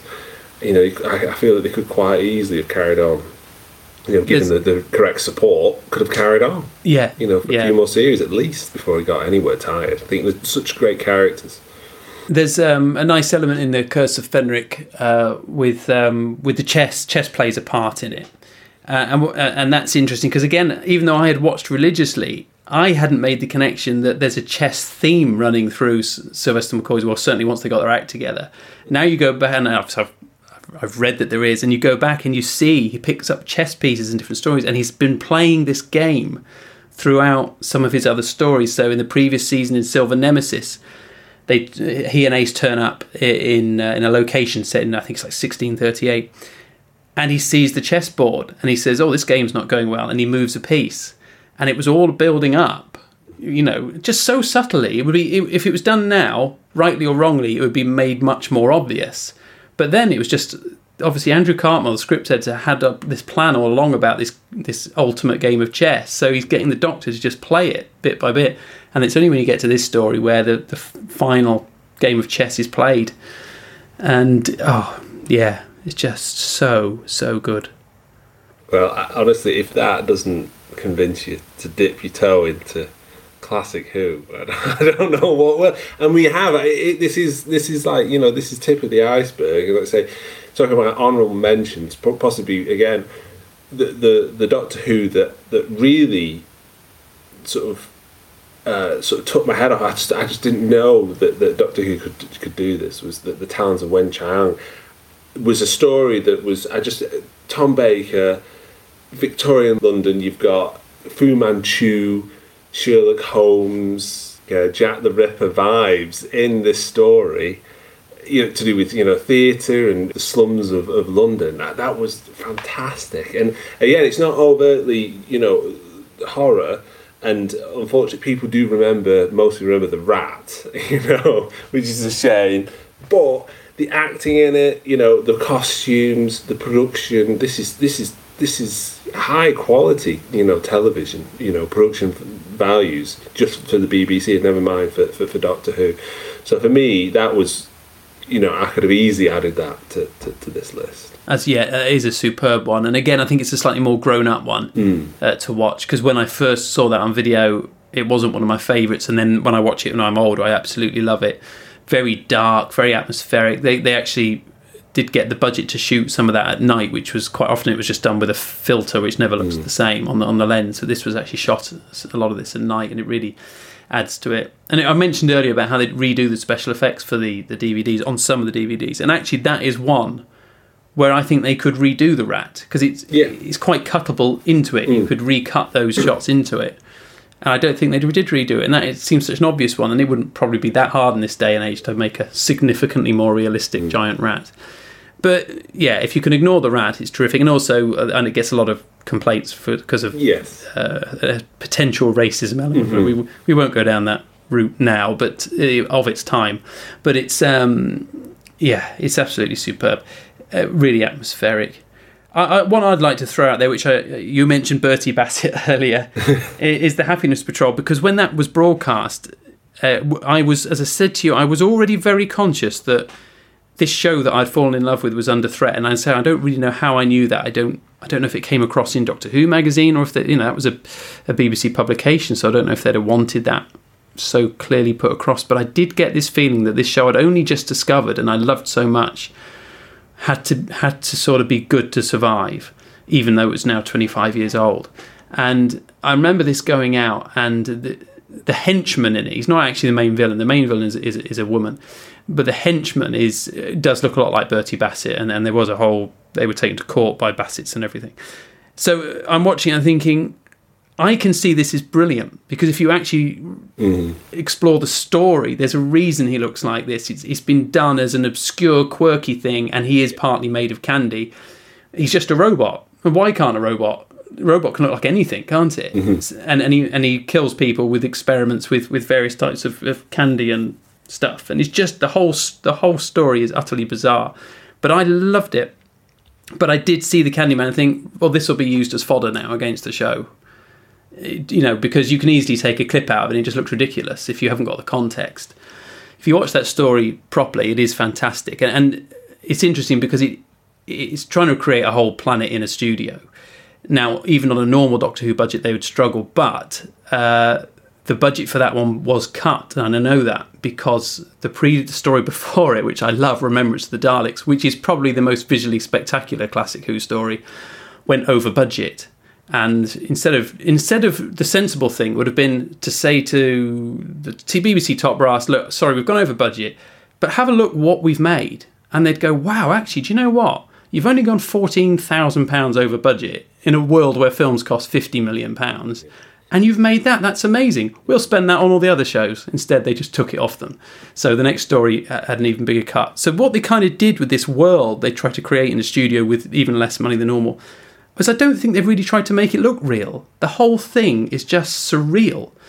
Set on a planet where the law is you have to be happy, um, because you can almost imagine a government doing that in a sense because it's their way of the, obviously the whole society is not happy. So how do you fix that when instead of fixing the problems, you just make people happy? You've got to be happy, and everything's jolly all the time. There's jolly music everywhere, and there's jolly colours. Everything's pink. People wear pink clothes. Buildings are painted pink. You have to be happy, and and you realise there's all these underlying problems, and it's really interesting. Explores so many things, and there's so many bizarre scenes, and the Candyman is brilliantly surreal and I absolutely love it. But unfortunately, had that come at the peak of the show in Tom Baker's time, I think it would have been regarded as an absolute classic. But because it came at a time where people wanted to hate the show, it became that fodder. And, and I would suggest to people to go back and watch it. And it's, you know, the Candyman, I think, is quite scary. Um, I'll just, I'm going to really quickly rattle through my favourites from the other Doctors because we've not mentioned them. Uh, first Doctor, I love the very first ever episode. I think it, it is everything the show should be, and, and to, to do so much in 25 minutes, The Unearthly Child. You don't have to watch the other three parts, they get a bit boring, but the first part is just blinding television and fast and fantastic. And I also do really like The Dalek Invasion of Earth, which I rewatched recently. Troughton, I probably Tomb of the Cybermen, which you mentioned. I just think that is. I can see why your lad loves it because I think it's uh, it's absolutely brilliant. And sadly, a lot of the Troughton stories aren't around because of uh, the BBC's uh, sensible ways. But yeah, probably probably the demons. I also really like the Green Death, uh, which is another Earthbound story, um, kind of a. And that was interesting. Doctor Who at that time was very much tackling climate issues and things. Mhm. You think how far ahead of its time that was, where that's now such a huge issue for us now. But they were looking at that 50 years ago and the damage we were doing to the planet, and that that's one of several Pertwee stories that covers that. I thought that was great. We've talked enough about Tom Baker. With Pyramids of Mars is another terrific story. Again, a gothic kind of horror with the mummies. Uh, that's really worth checking out, and that's aged very well. Actually, Uh, the last few bits on Mars are a bit silly because there's this whole sequence where they have to crack these am- amazingly complex codes and stuff to get through doors, but the, they're so not complex.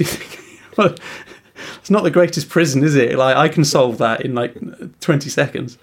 Um, but apart from that, it's, it's it's it's a lovely story to watch. Um, Peter Davison Earthshock is a great one. Uh, it's got the Cybermen in it, but they kept that as a surprise, which I really like in this day and age where everything's revealed. You didn't know it was the Cybermen until the end of the first episode because they hadn't been in the show for donkey's years. Plus, Caves of Androzani, another really good Davison one, very Yeah. dark. He regenerates at the end of it. Yeah, I really like that. Colin Baker is tricky. I don't actually hate his era, but it, I don't think they ever got his relationship right with his companions. There's a lot of they're either bickering or sniping, um, but I actually do quite like Terror of the Vervoids, which is a part of his final season. The um, the trial of a Time Lord was a big over arc thing, and obviously a bit of an in joke because they they felt the show was on trial, and I, I did I do quite enjoy that, and, and um, yeah, yes, it's, it's difficult. I quite liked his his Cyberman one as well, although it's quite violent. And Sylvester McCoy, well, you can probably take all eight of his final stories, and I'd be very happy, uh, adore them. So there you go. I've- Any, any others you you feel like I've, we've not mentioned? Um, yeah, I agree with I agree with you that Pyramids of Mars, um, Tomb Cybermen, uh, maybe Spearhead from Space. Mm. It's, it's um, Pertwee's first one, and the Autons are pretty terrifying when you, particularly the uh, the the shop window dummies coming to life. Um, And that, I that was the o- I think that was the only Who ever, include, including including modern. Well, apart from the Paul McGann movie, the only Who ever to be shot entirely on film. Mm. And, it, and it looks so good. And what I think is really interesting is that the the sets, because they obviously had to shoot the studio bits on film too, was because of a strike uh, or something. But the sets don't look like sets Mm. because you just show film makes things look different. You know, and it's interesting that we always talk about bad sets, but actually, I think a lot of the time it was just the way those old video cameras in the studios picked stuff up. They they couldn't handle contrast at all, so stuff never looked quite natural to the human eye, whereas film could handle the contrast. So I think if they had actually the sets didn't need to be better. It was what they were filming on on it needed needed to be better, really. But yeah, that, I think that's a really good example. Spear from Space. Yeah.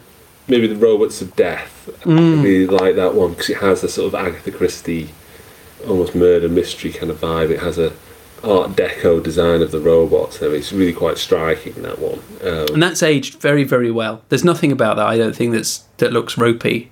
Hmm. That is a really good example.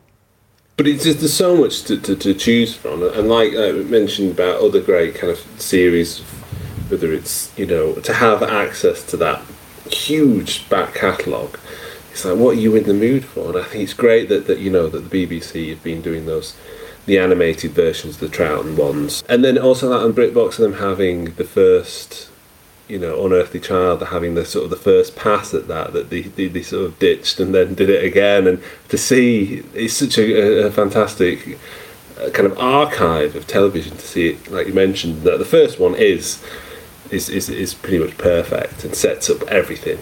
The like you mentioned, the later story you just get a bit um, yeah, you just get a bit tired. But to see this the genesis of this TV series and the two kind of versions. Oh, is extraordinary. Can you imagine now that they they did a, they they shot an episode of Doctor Who now, and then it, and then they said, actually, can you just go and do it again? Exactly the same. but Do it again. And that just shows you how TV was done then. That you could just go and make that episode again. I think that's extraordinary. Colin Baker ones, I, I, I really haven't give them the time of day. I don't know, it's just because the, the, I, I would always sort of choose something else from that period. You know, there's so many great stories. Peter Davison's during his sort of period that tend to sort of just sort of gloss over that kind of period. And I think yeah, I need need to go back and, and, and have another look at them. And there's loads of Patrick Troughton ones that that uh, the ones that I have seen I've really enjoyed, and I thought I, I, I do really like his you know his version of the Doctor, and some of the stories are great, really really strong, and and I just need to sort of go back and, and, and revisit those, and it's just great to have. You know, where do you start? By the time you get to the end, you just start again.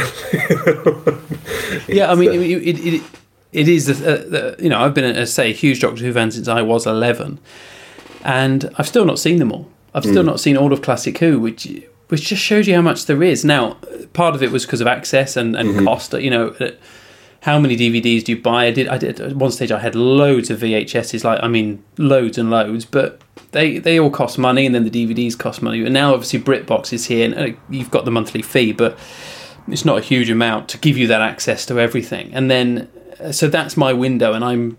I have found that to an extent, I'm going back watching the ones I love. I have, I've watched a couple I haven't seen before, but a lot of the time I'm going back and watching the ones I, I love already. So I, I need to. I do need to get through some some more. I've, I have thought about actually just starting at the beginning. I did try. I did try that. I I, I started with from from the beginning. Watched the, the, the first kind of pass on that episode, then watched it the, the, the broadcast version, then started making. my- But then I just like I got got too excited and thought I want to watch. Like, give me a Tom Baker one now. You know, I want to. I want to. I haven't seen Sylvester McCoy's that story for years. And like say to have, I'd be I'd been slowly buying the DVDs and.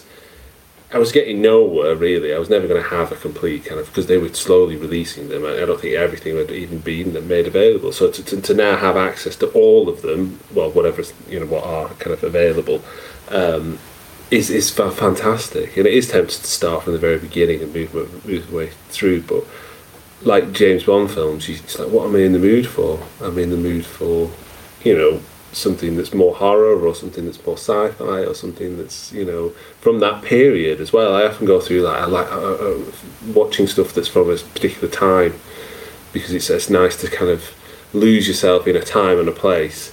So it's like actually, I really want to revisit the stuff in the eighties, and you know, watching. Oh, they're on location. I think, gosh, that looks like that youth club that I I used to go to. You know, you know, and it's just such such such a nice place to kind of like I say just get lost in. Um, but no, I, I, I really should uh, go back and, and, and watch the ones that, that I'd kind of either dismissed or just thought I'd heard. Oh well, apparently that's not a good one, you know. And I think really, I think they're all worth you know the time. I think this, the, the, you know having having you know kind of sort of bought the story, bought the the, the, the idea that Sylvester some of Sylvester McCoy's you know stories were a bit naff or you know it wasn't really Doctor Who. It was really you know it was dying. Actually, they're some of the best. So maybe there's some real real gems, you know, within Colin Baker's. Who knows? Yeah, I mean, it's such a shame about Colin Baker. They, uh, I, I just think that I do generally think the show lost its way because I think, and it's a retrospect's an easy thing, and when you're when you're there at the time and you're trying to keep it fresh and trying to be different, I totally get that it's much easier for me now to look back and go, well, I wouldn't have done that. But for me, the big biggest problem of all in that era was actually the relationship between Colin Baker and his companions, and they never got that right for me. He was either bickering, he was quite horrible, really, to Peri to start with, and I don't know why they thought that was a good idea. I mean that that isn't what the successful TARDIS companion teams have been built on. So there was this horrible bickering thing. Then in his second season, they obviously thought, oh, that didn't go too well. So they have softened him. But then Peri leaves and they bring in Bonnie Langford, who, lovely woman, great dancer. I can't bear her as in Doctor Who at all, and I, I'm sorry uh, to to Bonnie because I think she is uh, probably a lovely person. But uh, I, yeah, I just hated it, and I hated it watching not at the time because at the time I loved uh, Sylvester McCoy's first season, but in retrospect, I can't bear it when she's in. Uh, with Sylvester McCoy either, and it was such a relief when Sophie Aldred became Ace. Uh, Sophie Aldred, who I went on to work with, which was very exciting, and I had to play it dead cool that I wasn't a complete, obs- you know, obsessive Yeah. fan of hers because I thought that would be quite creepy. Um, so I had, yeah, I didn't work with her much. I did a kids show, and she was doing the same. She was doing a different kids show on the same network, and we just went out for this meal, and they're like, "So Sophie's coming tonight," and I just took took, like dead cool, like went, "Oh yeah, that's cool." In my head, I was like, "Oh my god, I am having dinner with Sophie Aldred." And I think I, I even went as far as in my attempt to seem really cool. I think when she was sitting down, I think I said, Didn't you used to be in, um, uh, what was it, Doctor Who? like I barely knew. Yeah, I did the same thing uh, when I, I met Nicholas Parsons when we were in makeup once. And uh, I thought, you know, of all the great things he's done in his career, the only thing I want to talk to him about was his appearance in a, you know, a BBC sci-fi show in the 80s. So I kind of... Uh, I did it in exactly the same way. I was kind of like, uh, do you know, I, I remember you from uh, watching a, a Doctor Who, I think, when I was. Is that right? I'm not imagining that, have I? oh, yes, yes, I was in that. Yes, it was a lovely time. Lovely time. Yeah. Oh. yeah. He's excellent in that. Yeah. Oh, fabulous. Fabulous. Uh, So there we go. Where to now, Ace? Home. Home? The TARDIS. Yes, the TARDIS. There are worlds out there where the sky's burning, where the sea's asleep and the rivers dream. People made of smoke and cities made of song. Some of there's danger, some of there's injustice, and somewhere else the tea's getting cold. Come on, Ace. We've got work to do.